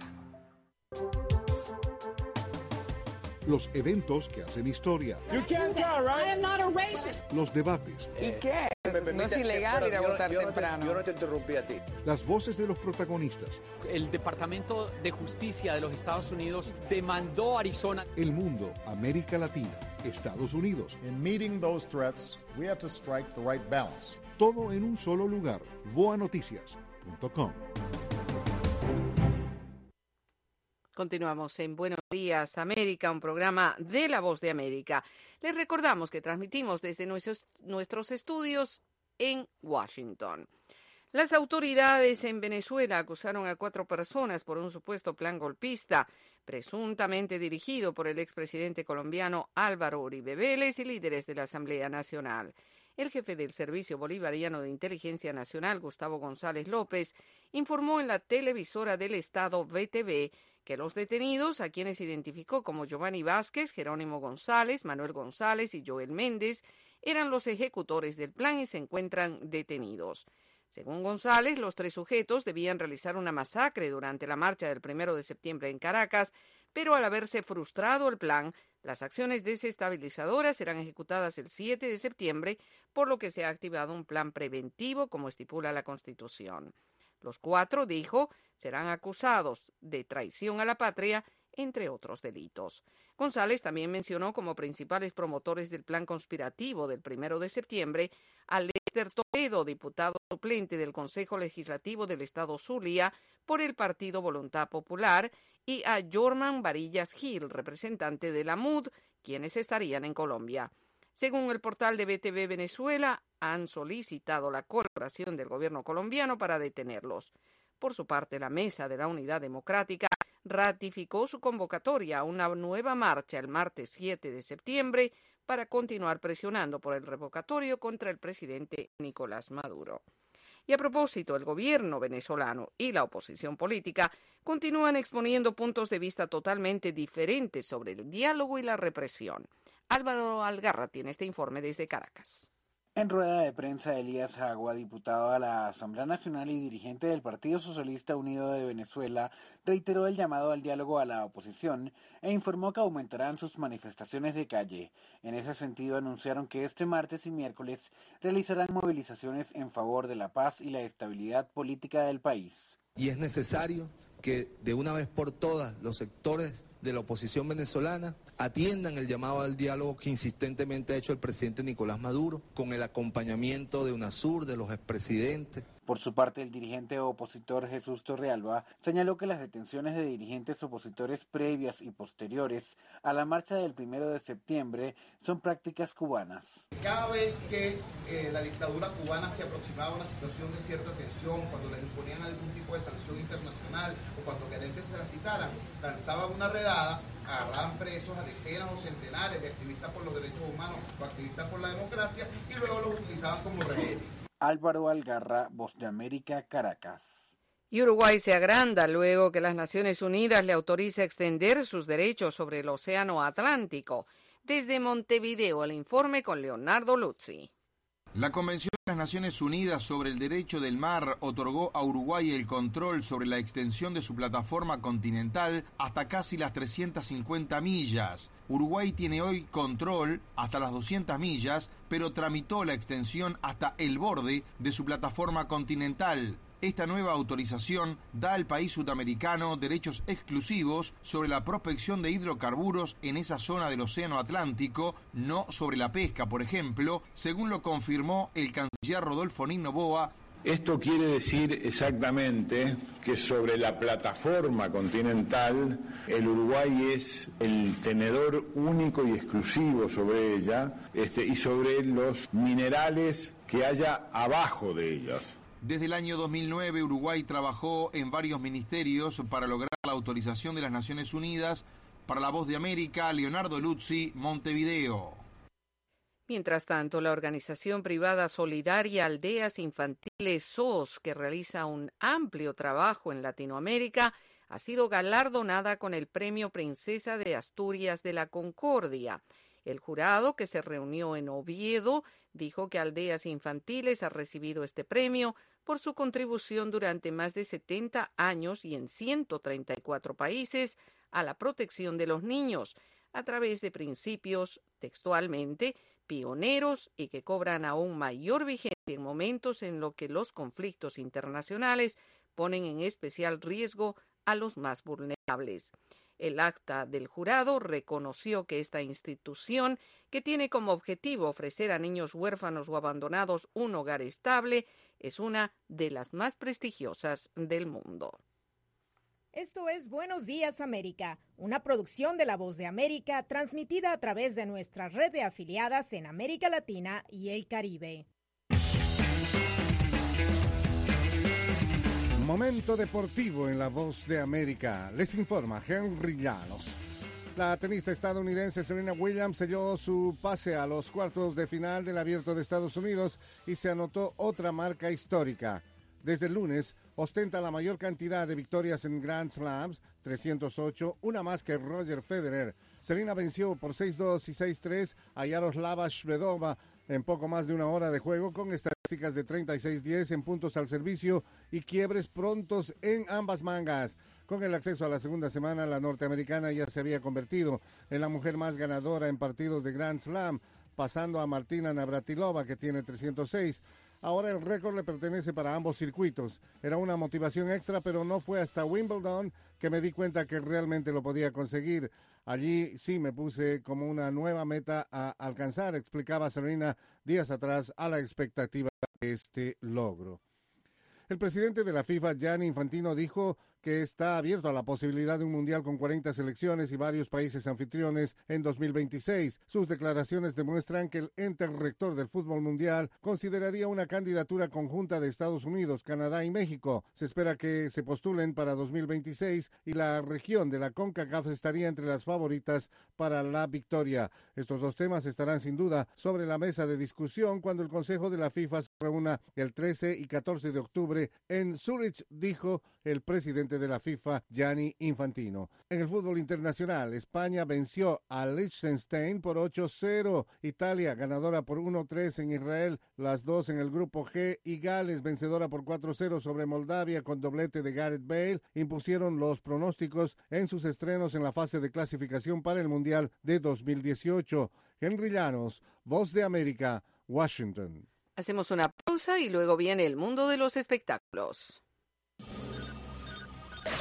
Mayday, Mayday.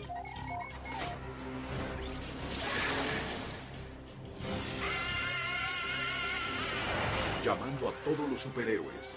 Llamando a todos los superhéroes. Este no es un simulacro. Nuestras comunidades han sido invadidas por mosquitos extremadamente peligrosos y necesitamos ayuda.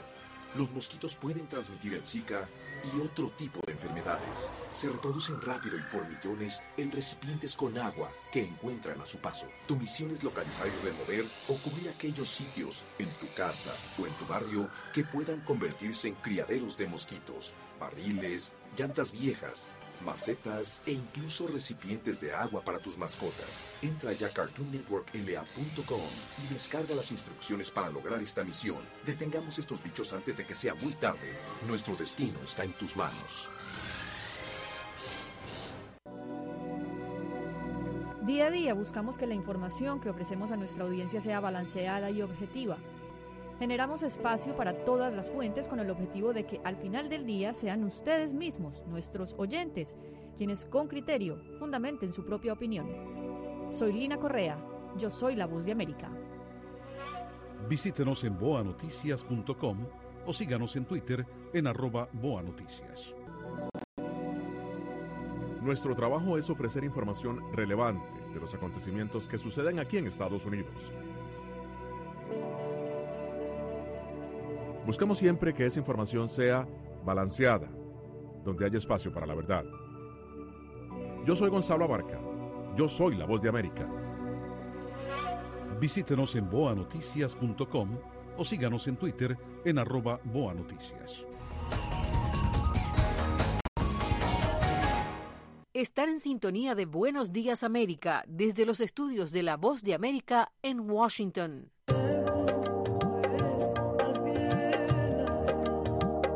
Desde La Voz de América en Washington les informa Iscar Blanco. Estas son algunas noticias del mundo del entretenimiento.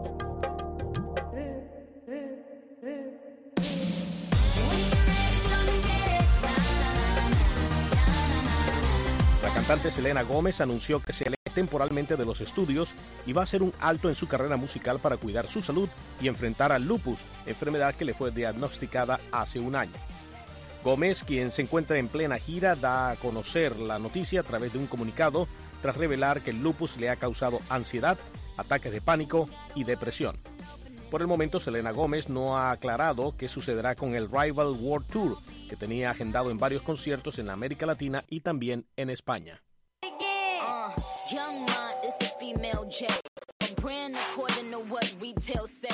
La cantante Nicki Minaj publicó su más reciente tema, se trata de The Pink Freestyle, y lo hizo en la red SoundCloud. El tema comienza con un grito hacia el rapero Lil Wayne antes de lanzar versos de hip hop pesado.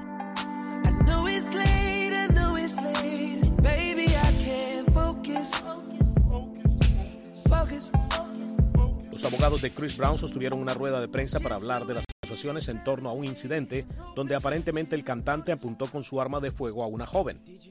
El abogado del cantante dijo que muchas de las acusaciones fueron fabricadas. Según su abogado, durante las pesquisas de la policía de Los Ángeles en su residencia no se encontró ninguna joya, el cual era el tema de la acusación por parte de la mujer.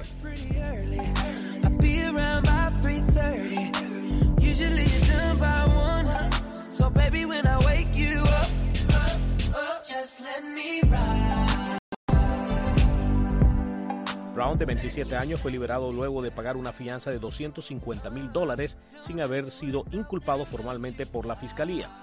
Su abogado explicó además que ningún arma fue hallada en la residencia de Brown.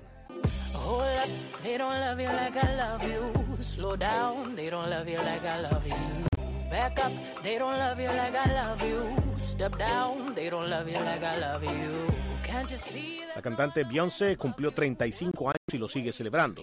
La cantante subió a su canal oficial de Bebo en YouTube el video musical de su último single Hold Up, un tema que ya es todo un hit por su más reciente trabajo, Limón.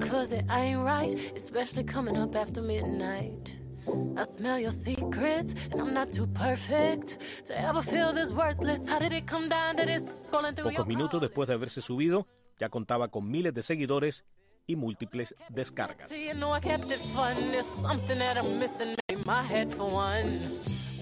Desde la voz de América en Washington les informó Iscar Blanco.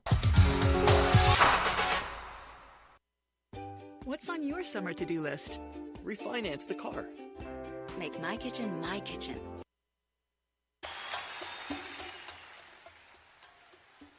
Y para el cierre de Buenos Días América tenemos otra noticia. El Palacio de Bellas Artes en Ciudad de México abrió sus puertas para despedir con todos los honores a Juan Gabriel y rendir homenaje a su gran legado artístico. Las cenizas del cantautor reposarán durante dos días en el recinto cultural más importante de México, hasta donde amigos, familiares y miles de seguidores llegarán para recordarlo y despedirlo.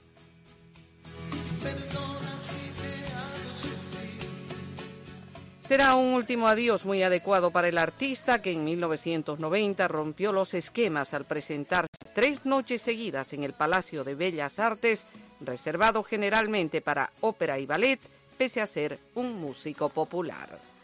Y hasta aquí, buenos días América. Soy Yoconda Tapia y agradezco su sintonía. Me acompañaron en la producción Elena Skotowska y en la sala de ingenieros Wojtek Zorniak. Los invito a visitar nuestra página web boanoticias.com y seguirnos en Twitter en arroba boanoticias.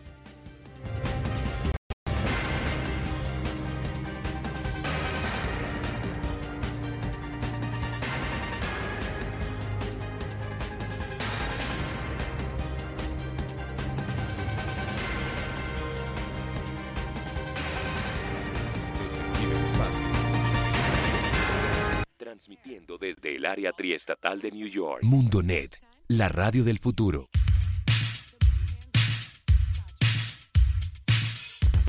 Con solo apretar un botón, la radio está contigo. Te conecta con el mundo y con todo lo que te interesa. La radio va a donde quiera que estés. La radio te entretiene. Te informa. La radio, inspirando un mundo mejor. Lunes a viernes, de 7 a 10 de la mañana. Desde el ciberespacio. Mundonetradio.com, transmitiendo desde el área triestatal de New York. MundoNet, la radio del futuro. Radio Morning Show a través de www.mundonetradio.com para la gente que nos está escuchando en los Estados Unidos, Europa y el mundo. También les cuento que estamos conectados en directo con Colombia, con nuestros amigos de Baos, de Beos Estéreo y de Crucero Estéreo. Quiero saludar muy especialmente a nuestro amigo Abraham, quien se encuentra en Ecuador. Abraham, muy buenos días. ¿Cómo amanece Ecuador el día de hoy? Charlie, muy buenos días, muy buenos días. Tenemos un sol radiante y tenemos una alegría muy grande porque hoy juega Ecuador encima ante Perú. Por tanto, la batería de todos los noticieros, de todas las emisoras, de todo el mundo es generar una alegría esperando el triunfo de Ecuador en Lima ante Perú. Esa es la noticia más importante que tenemos en el día de hoy. Dentro de la política, bueno, tenemos todavía un mes decisivo para que se escojan los precandidatos y candidatos definitivos para la contienda electoral presidencial el próximo año 2017. Y en cuanto a la, a la farándula, en realidad no es farándula, es un modo de vivir de, de todo nuestro país de hispanos en tratar de despedir con anécdotas, recuerdos e historias eh, pequeñas que pasaron en nuestros países con el divo eh, Juan Gabriel. El, universo comenta que el 28 de diciembre del 87, el mismo diario El Universo anunciaba la llegada del mexicano Juan Gabriel al Ecuador para realizar conciertos en febrero y marzo de 1988. Mira que estamos viendo eh, que se tiene muy en cuenta la fecha, año en que él se vino, pero lo más importante de eso fue que él actuó en la desaparecida discoteca Williams Exclusive Club y en el Coliseo Voltear Paladines Polo ante 22 mil personas. Pero el divo de, de, de Juárez no solo visitó la ciudad a propósito de sus presentaciones, sino también que visitó el quirófano para someterse a un retoque estético. El presidente Leighton de la Sociedad Ecuatoriana de Cirugía Estética comenta que el intérprete Juan Gabriel se hizo un estiramiento, de cuero cabelludo para levantarse la ceja un poco más. Esto lo guardan ellos como anécdota porque fue tenido en cuenta la Sociedad eh, Médica de Cirugía Plástica, a, eh, uno de los divos más grandes del, del, del, mundo. No, yo no dijera de, de nosotros los hispanos, sino del mundo, porque todo el mundo recuerda en cualquier idioma las, let, eh, notas de su y, y, letras de la música compuesta por él.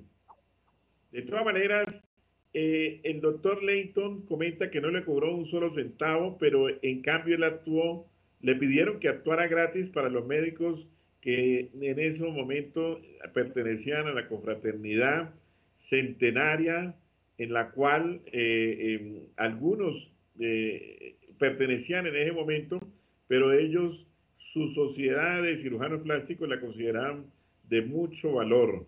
Hoy en día el cirujano de 63 años indica que le pidió a Juan Gabriel que actuara para sus colegas y él lo hizo con mucho cariño y van a recordarlo en un restaurante eh, toda la sociedad de, de, cirujanos plásticos en el Ecuador, no solamente por su manera de cantar, por sus éxitos, por sus glorias musicales, sino porque humanamente creyó en los grandes eh, cirujanos plásticos que tiene el Ecuador, aún en esa fecha. Bueno, muy buenos días, eh, Abraham. Eh, Alfonso, buenos días. Sí, por favor, revisamos. Alguno de nosotros tiene un canal abierto ahí y se está dañando la calidad del sonido. Ahora sí, creo que ya mejoramos. A propósito, Abraham y oyentes, tenemos una noticia que se está, o mejor un video que se está haciendo viral, y es que la muerte, al parecer la muerte de Juan Gabriel podría ser falsa. Esto pues no deja de, ser en cada vez que alguno de los, de los artistas de, trayectoria mundial fallece. Y ya pues se están presentando eh, una señora, una vidente eh, está eh, afirmando que la muerte de Juan Gabriel podría ser falsa. Ella lo asegura, ¿no? Yo lo digo en, en, sentido de posibilidad, de presunción, pero eh, también argumentan a través de otros videos en YouTube que la muerte de Juan Gabriel se presenta porque en, ningún momento se conoció fotos siendo una persona tan tan grande, tan importante, no se conoció la muerte, de, la, el cadáver, eh, rápidamente lo cremaron, el hijo, hijo mayor eh, solicitó verlo, eh, los otros cuatro hijos no, no, no quisieron que esto se diera, entonces hay una serie de inconsistencias en cuanto a la hora, no se sabe la hora en que murió, que estaba solo, supuestamente luego que,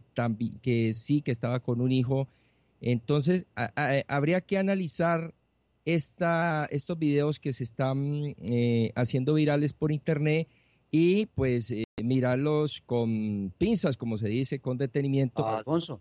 Sí, adelante, Oscar. A ver, siempre que muere una estrella, mi estimado Alfonso, empiezan a circular cualquier cantidad de rumores. Recuerde con Michael Jackson y la muerte del de, el rey del rock and roll, todos ellos. No, y Freddie Mercury. A, Elvis supuestamente lo ven en la calle cada rato comprando huevos por ahí con, con, con, con, una cosa. Si vieron la cara mía cuando Alfonso estaba contando la noticia. Ahora ya Juan Gabriel se escapó pues con un muchacho para, para Las Vegas a casarse. ¿eh? ¿Eh? Eso es lo que van a salir ahorita. No solamente eh, en el Charlie. México Javier Solís todavía sigue siendo vivo. Sí, sigue vivo todavía Javier Solís. No, y Diomedes, y, y Billy Pontón. Y, ah, no, Billy Pontón está vivo todavía, ¿sí no? No, no, vaya a matar a Billy, hombre. Yo soy, portavoz de, de, este video que se está haciendo viral. No es que esté de acuerdo en nada, por supuesto, eh, yo también soy como Santo Tomás, hasta no ver, no creer. Que, que me deja ciertas dudas, sí, pero eh, que, muestren eh, el cadáver de Juan Gabriel, que, lo, que, que, muestren las fotos, pero también que la señora demuestre que está vivo, porque eh, esas afirmaciones o esas contradicciones no se pueden hacer en un video y, decirlas como si fuera algo tan cierto como ella lo asegura. Alfonso. No tenga una forma de demostrarlo. Oiga, Alfonso, le, le recuerdo, perdón, Abraham, le recuerdo que recién el fallecimiento de Michael Jackson, recuerdo yo que a alguien se le ocurrió lanzar la noticia de que Michael no había muerto, que era que estaba escondido eh, tratando de evadir las inmensas eh, deudas y los compromisos eh, que tenía en el mundo y entonces que como no tenía con qué pagar, había fingido su muerte para poder eh, potenciar las ventas de sus discos y de esa manera recoger el dinero para pagar sus compromisos eh, que tenía en territorio norteamericano. En Internet se vuelve viral cualquier eh, comentario fuera de, contexto y a estas situaciones, a estas noticias que empiezan a circular por la web hay que creerles el 1%, el resto es cuentos, son invenciones y la gente le gusta mucho crear eh, situaciones eh, que van eh, de la mano con lo, con lo mítico. Entonces, he dicho, Charlie, que muere la estrella y nace la leyenda. Entonces, nos debemos de acostumbrar a que salgan todo ese tipo de comentarios, Charlie. Aquí en los Estados Unidos hay un periódico muy...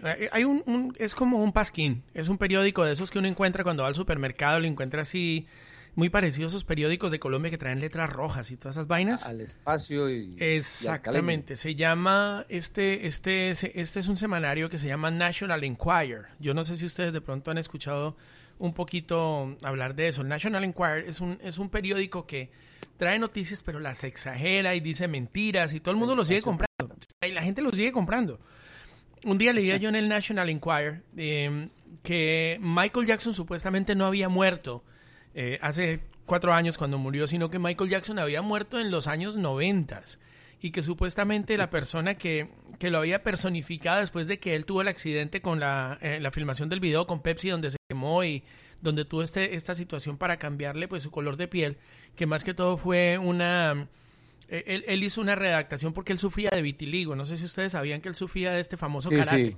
Entonces él, él, tomaba una, una medicina que se llamaba Moxalem esta medicina pues les, les, les, les quita este vitiligo, pero también les quita toda la pigmentación. Imagínense donde yo me ponga esa vaina.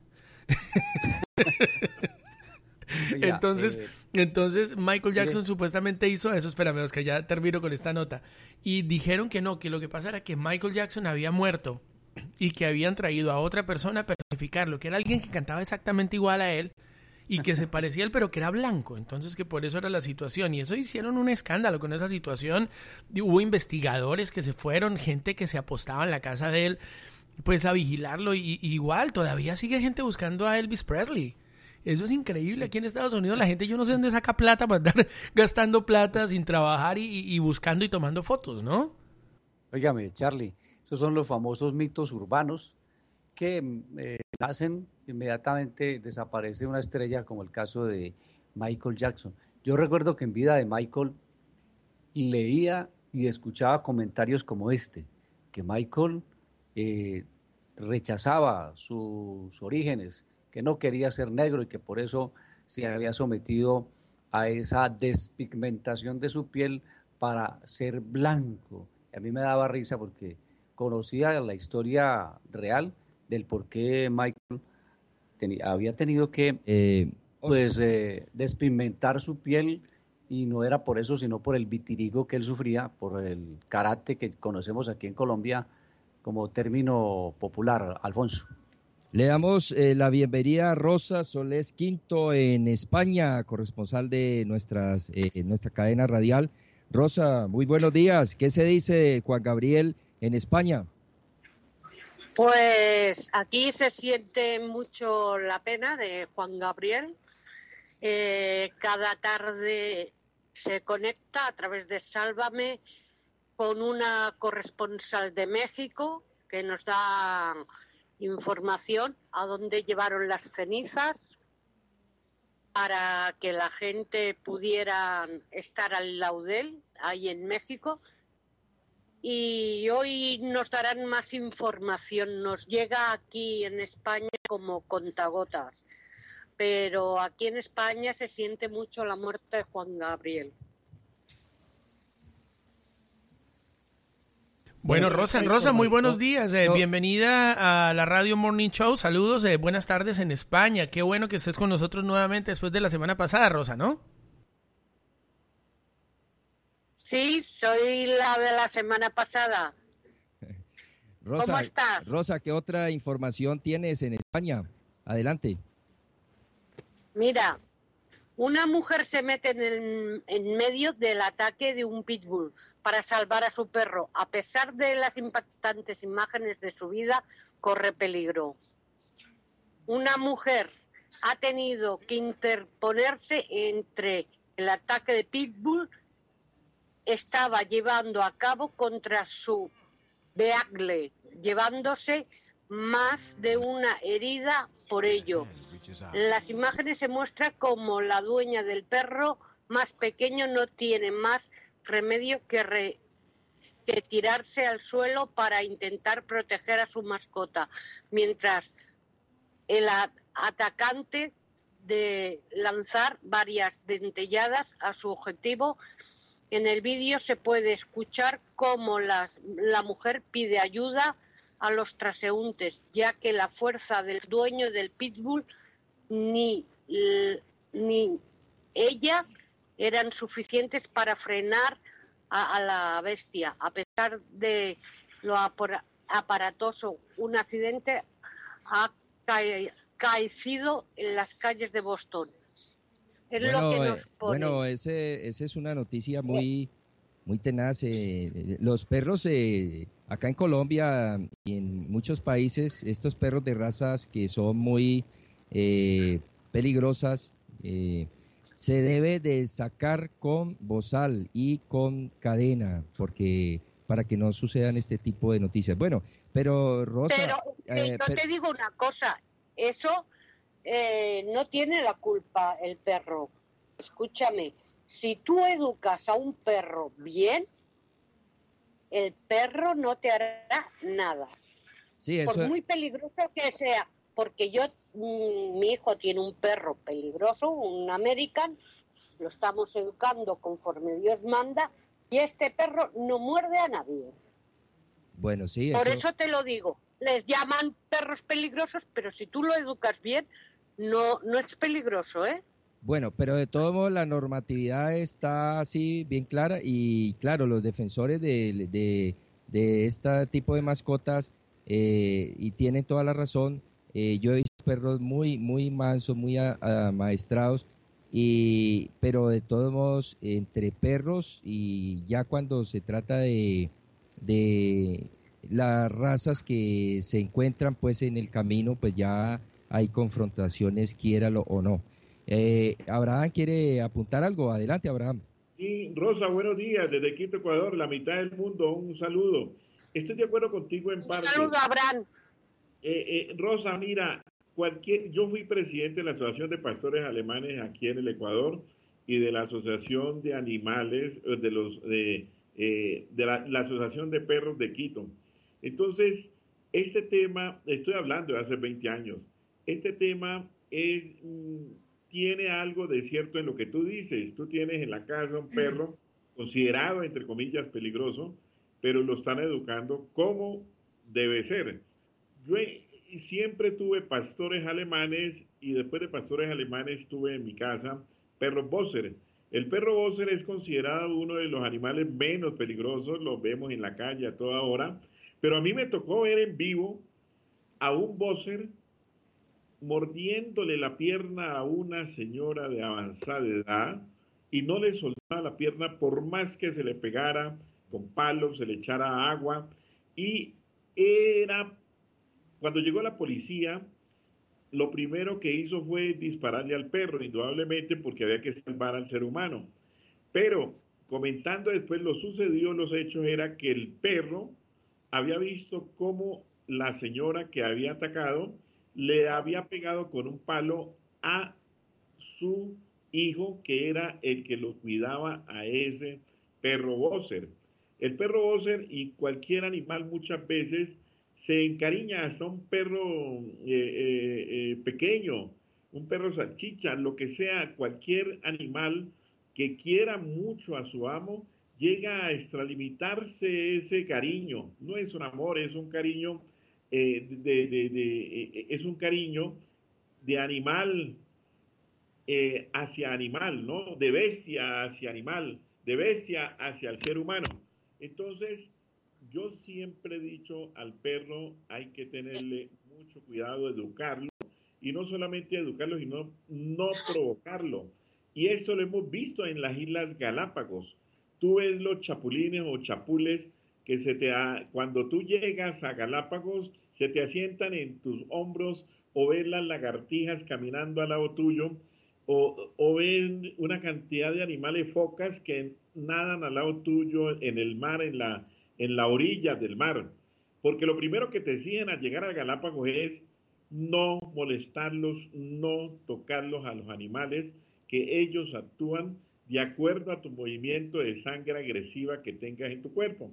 Entonces, estoy de acuerdo, Rosa, en que sí se le debe educar y no todos los perros, si son eh, violentos, cuando, no todos, son violentos cuando andas con él en la calle o anda libremente un perro con su amo. Pero en definitiva, eh, sí se ha comprobado que mayor parte de los perros educados y no educados, eh, que son considerados peligrosos, sí deben de tener un determinado cuidado, un bozal. Aquí en el Ecuador eh, ha pasado muchas cosas graves y la gente no los educa, a, diferencia de lo que tú estás haciendo en tu casa, la gente no los educa, la gente por lo regular en un gran porcentaje tiene los perros, los tiene eh, con cariño, con, el más sentido de, eh, de aprecio humano hacia una bestia, pero no los educan ni hay escuelas para educarlos. Peor, los sacan a lo que dicen los veterinarios. A un perro hay que sacarlo a caminar una hora por lo menos en el día. Y esa es una profesión que en el Ecuador están haciendo, aquí en Quito lo he visto, a muchachos, eh, eh, estudiantes que sacan 5 o 10 perros alrededor y los hacen caminar. Porque los veterinarios eh, están aconsejando una hora que sean ellos entre se les dé una libertad de ejercicio.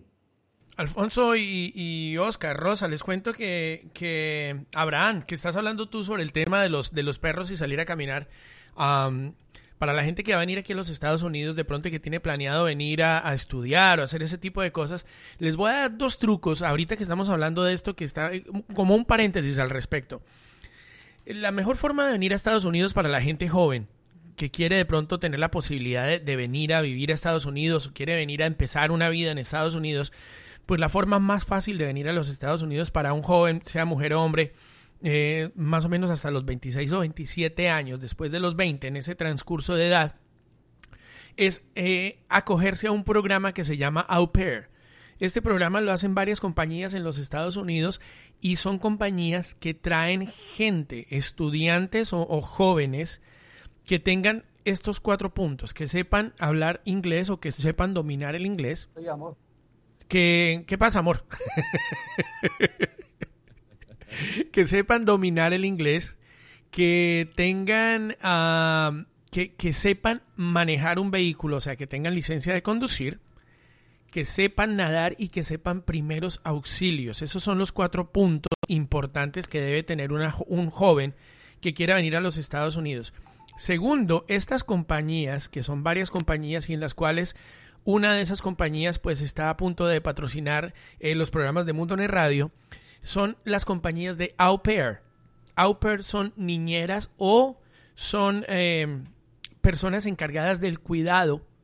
Y estos, estas niñas o jóvenes vienen por lo general a cuidar niños en los Estados Unidos ellas tienen que inscribirse en el programa. Creo que para inscribirse en el programa en Latinoamérica tienen que pagar alrededor de 400 dólares y tener visa para Estados Unidos o tener la posibilidad de, solicitar la visa, porque la compañía se encarga, si ellos pasan las pruebas, la misma compañía se encarga de enviarles una carta para que ellos vayan a solicitar la visa a los Estados Unidos.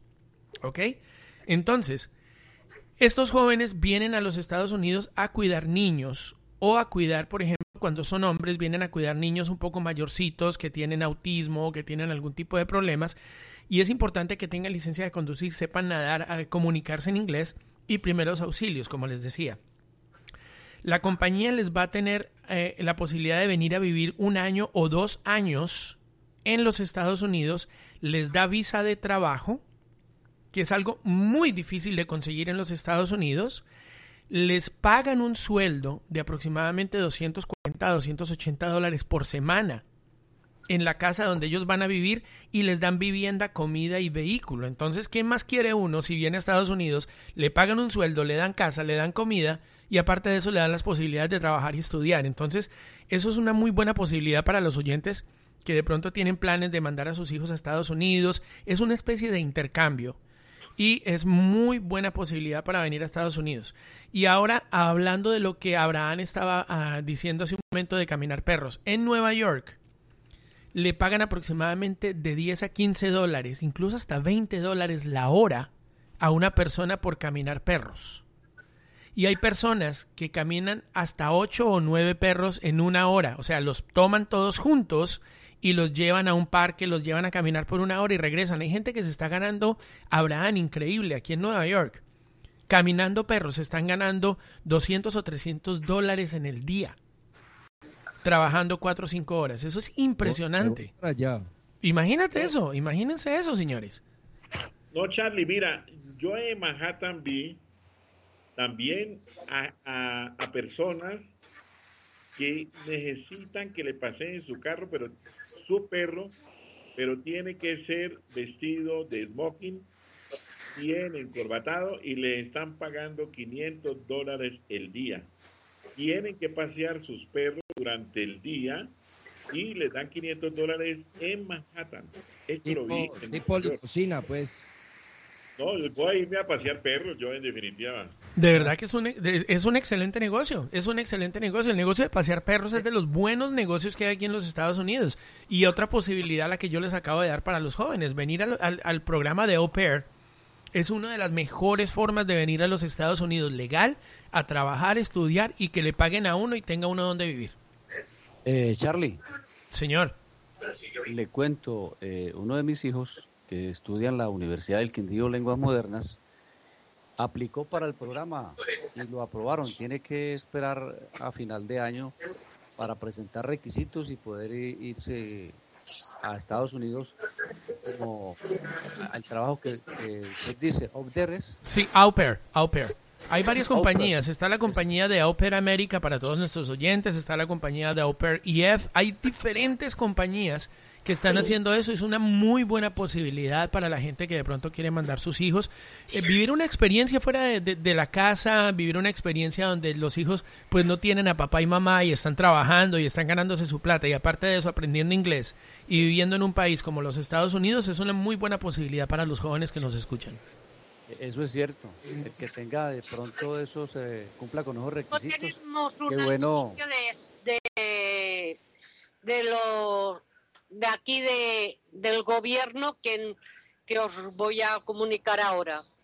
Perfecto, Rosa, gracias. Muy amable, Rosa. Óigame, eh, Charlie, volviendo eh, al cuento de los volviendo al cuento de los canes, aquí pues el requisito es que si usted saca al perrito a pasear hay que llevarlo en embosaladito. Primero, para que no coma eh, cosas de la calle. Y segundo, para evitar que de pronto vaya a morder alguno de los peatones y usted se meta en un problema porque por eso lo pueden demandar. Sí, no, aquí bozal no les hacen llevar, pero sí les hacen llevar una bolsa, bolsitas plásticas que si el perrito va y deja sus cariños por ahí en alguna parte, pues hay que recoger esos cariños y llevárselos uno o botarlos a la basura, ¿no?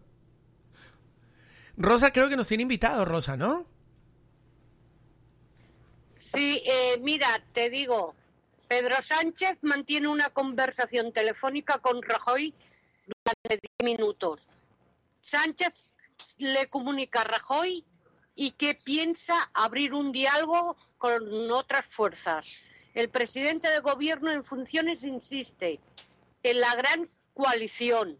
El presidente de gobierno del PP, Mariano Rajoy, y el secretario general del Partido Socialista, Pedro Sánchez, han mantenido una conversación esta mañana en la que el dirigente socialista le ha comunicado al presidente en funciones su intención de abrir un diálogo con el resto de las fuerzas políticas, una solución al bloqueo, mientras que Rajoy ha insistido en que esa solución es la gran coalición entre sus partidos. han informado fuentes del Partido Socialista, charla ha transcurrido en un tono distendido y ha servido también para que Rajoy informe a Sánchez del desarrollo de la reunión del G20 a la que asiste en China. El secretario general del Partido Socialista, Pedro Sánchez, anunció ayer su intención de iniciar este mismo martes con Rajoy una ronda de contactos para sondear la situación tras la investidura fallida del líder popular. Según fuente socialista, esa es primera. La charla se ha producido esta mañana y ha durado diez minutos y ha sido cordial. Fuentes explican que el dirigente socialista le ha reiterado al candidato del Partido Popular que el PSOE se mantiene en contra de su investidura y le ha anunciado que abre una ronda de contactos con el resto de partidos para buscar una solución al bloqueo actual. La Ejecutiva Socialista ha decidido ayer excluir únicamente de esos contactos Bildu. Y Mariano Rajoy, por parte, le ha vuelto a explicar a Pedro Sánchez que sigue apostando por una gran coalición entre populares y socialistas que podría contar también con ciudadanos para que el nuevo gobierno tenga una mayoría parlamentaria que le permite aprobar leyes y tomar medidas. Es la primera conversación entre los dirigentes después de la reunión que mantuvieron en el Congreso. Y bueno, Rosa, muchas gracias por la información. Estamos llegando a la parte final. Eh, adelante, Charlie, en Nueva York. Bueno, señores Rosa, muchas gracias por toda la información que nos trae sobre estas últimas noticias directamente desde España y lo que está aconteciendo con Mariano Rajoy. Eh, esperamos escucharte eh, mañana, si es posible, o en esta semana, Rosa. De acuerdo. Abraham, estoy de acuerdo. Cuando queráis, estoy a vuestra disposición. Bueno, Rosa, muchas gracias. Eh, Abraham, nos escuchamos mañana. Y a propósito, perdón. Felicidades a todos, un buen día y recuerden, la familia es lo primero. Claro que sí, Abraham, gracias. Abraham, a, propósito, Abraham, antes de despedirse, eh, me, encantó esa, esa historia de la vida real.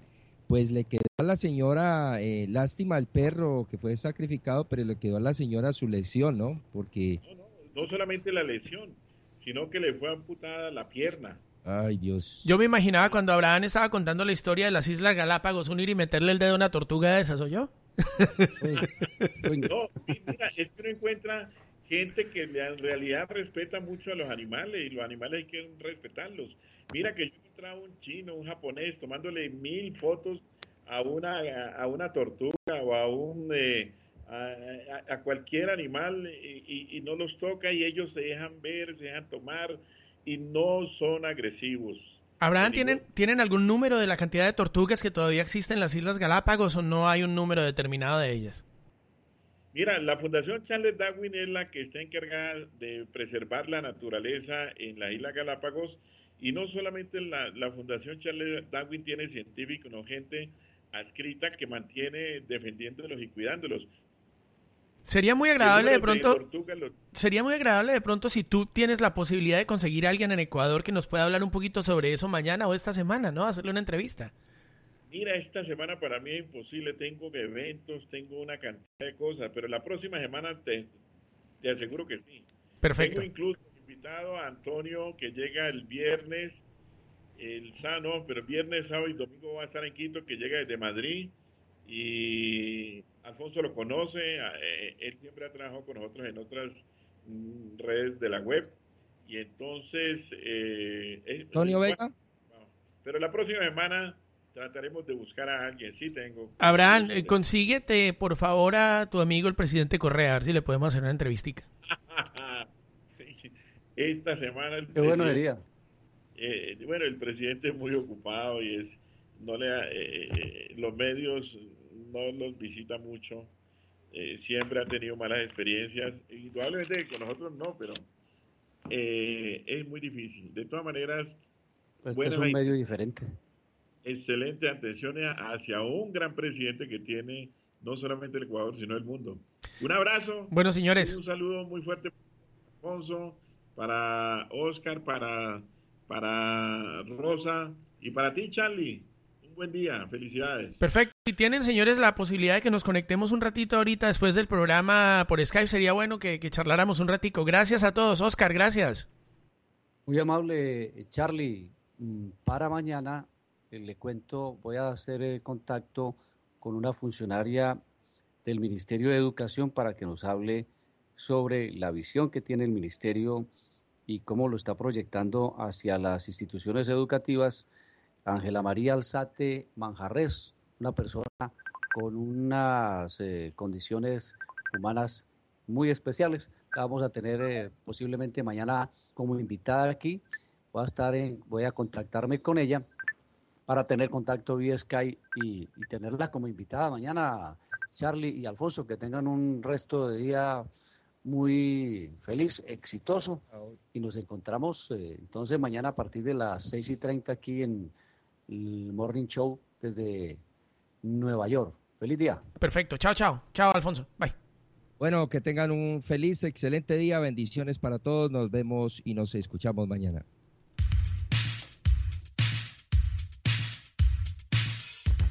Con solo apretar un botón, la radio está contigo. Te conecta con el mundo y con todo lo que te interesa. La radio va a donde quiera que estés.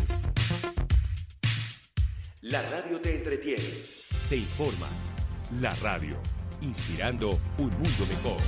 Lunes a viernes, de 7 a 10 de la mañana. Desde el ciberespacio. Mundonetradio.com. Transmitiendo desde el área triestatal de New York. Mundonet, la radio del futuro. Music Dogs. Si estás buscando un DJ para tu fiesta o evento, Music Dogs. es la mejor alternativa en el área triestatal de New York. Music Dogs. Con más de 20 años de experiencia, Music Box, la mejor alternativa para hacer de tu evento un verdadero espectáculo. Music Dogs. Búscanos como Music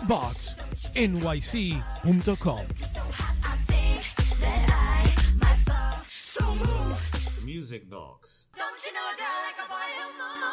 Desde el ciberespacio. Mundonetradio.com. Transmitiendo desde el área triestatal de New York. Mundonet, la radio del futuro. Lucky Land Casino asking people what's the weirdest place you've gotten lucky? Lucky? In line at the deli, I guess? Aha, in my dentist's office. More than once, actually. Do I have to say? Yes, you do. In the car before my kids' PTA meeting. Really? Yes. Excuse me, what's the weirdest place you've gotten lucky? I never win and tell. Well, there you have it. You can get lucky anywhere playing at LuckyLandSlots.com. Play for free right now. Are you feeling lucky? No purchase necessary. Void where prohibited by law. 18 plus. Terms and conditions apply. See website for details.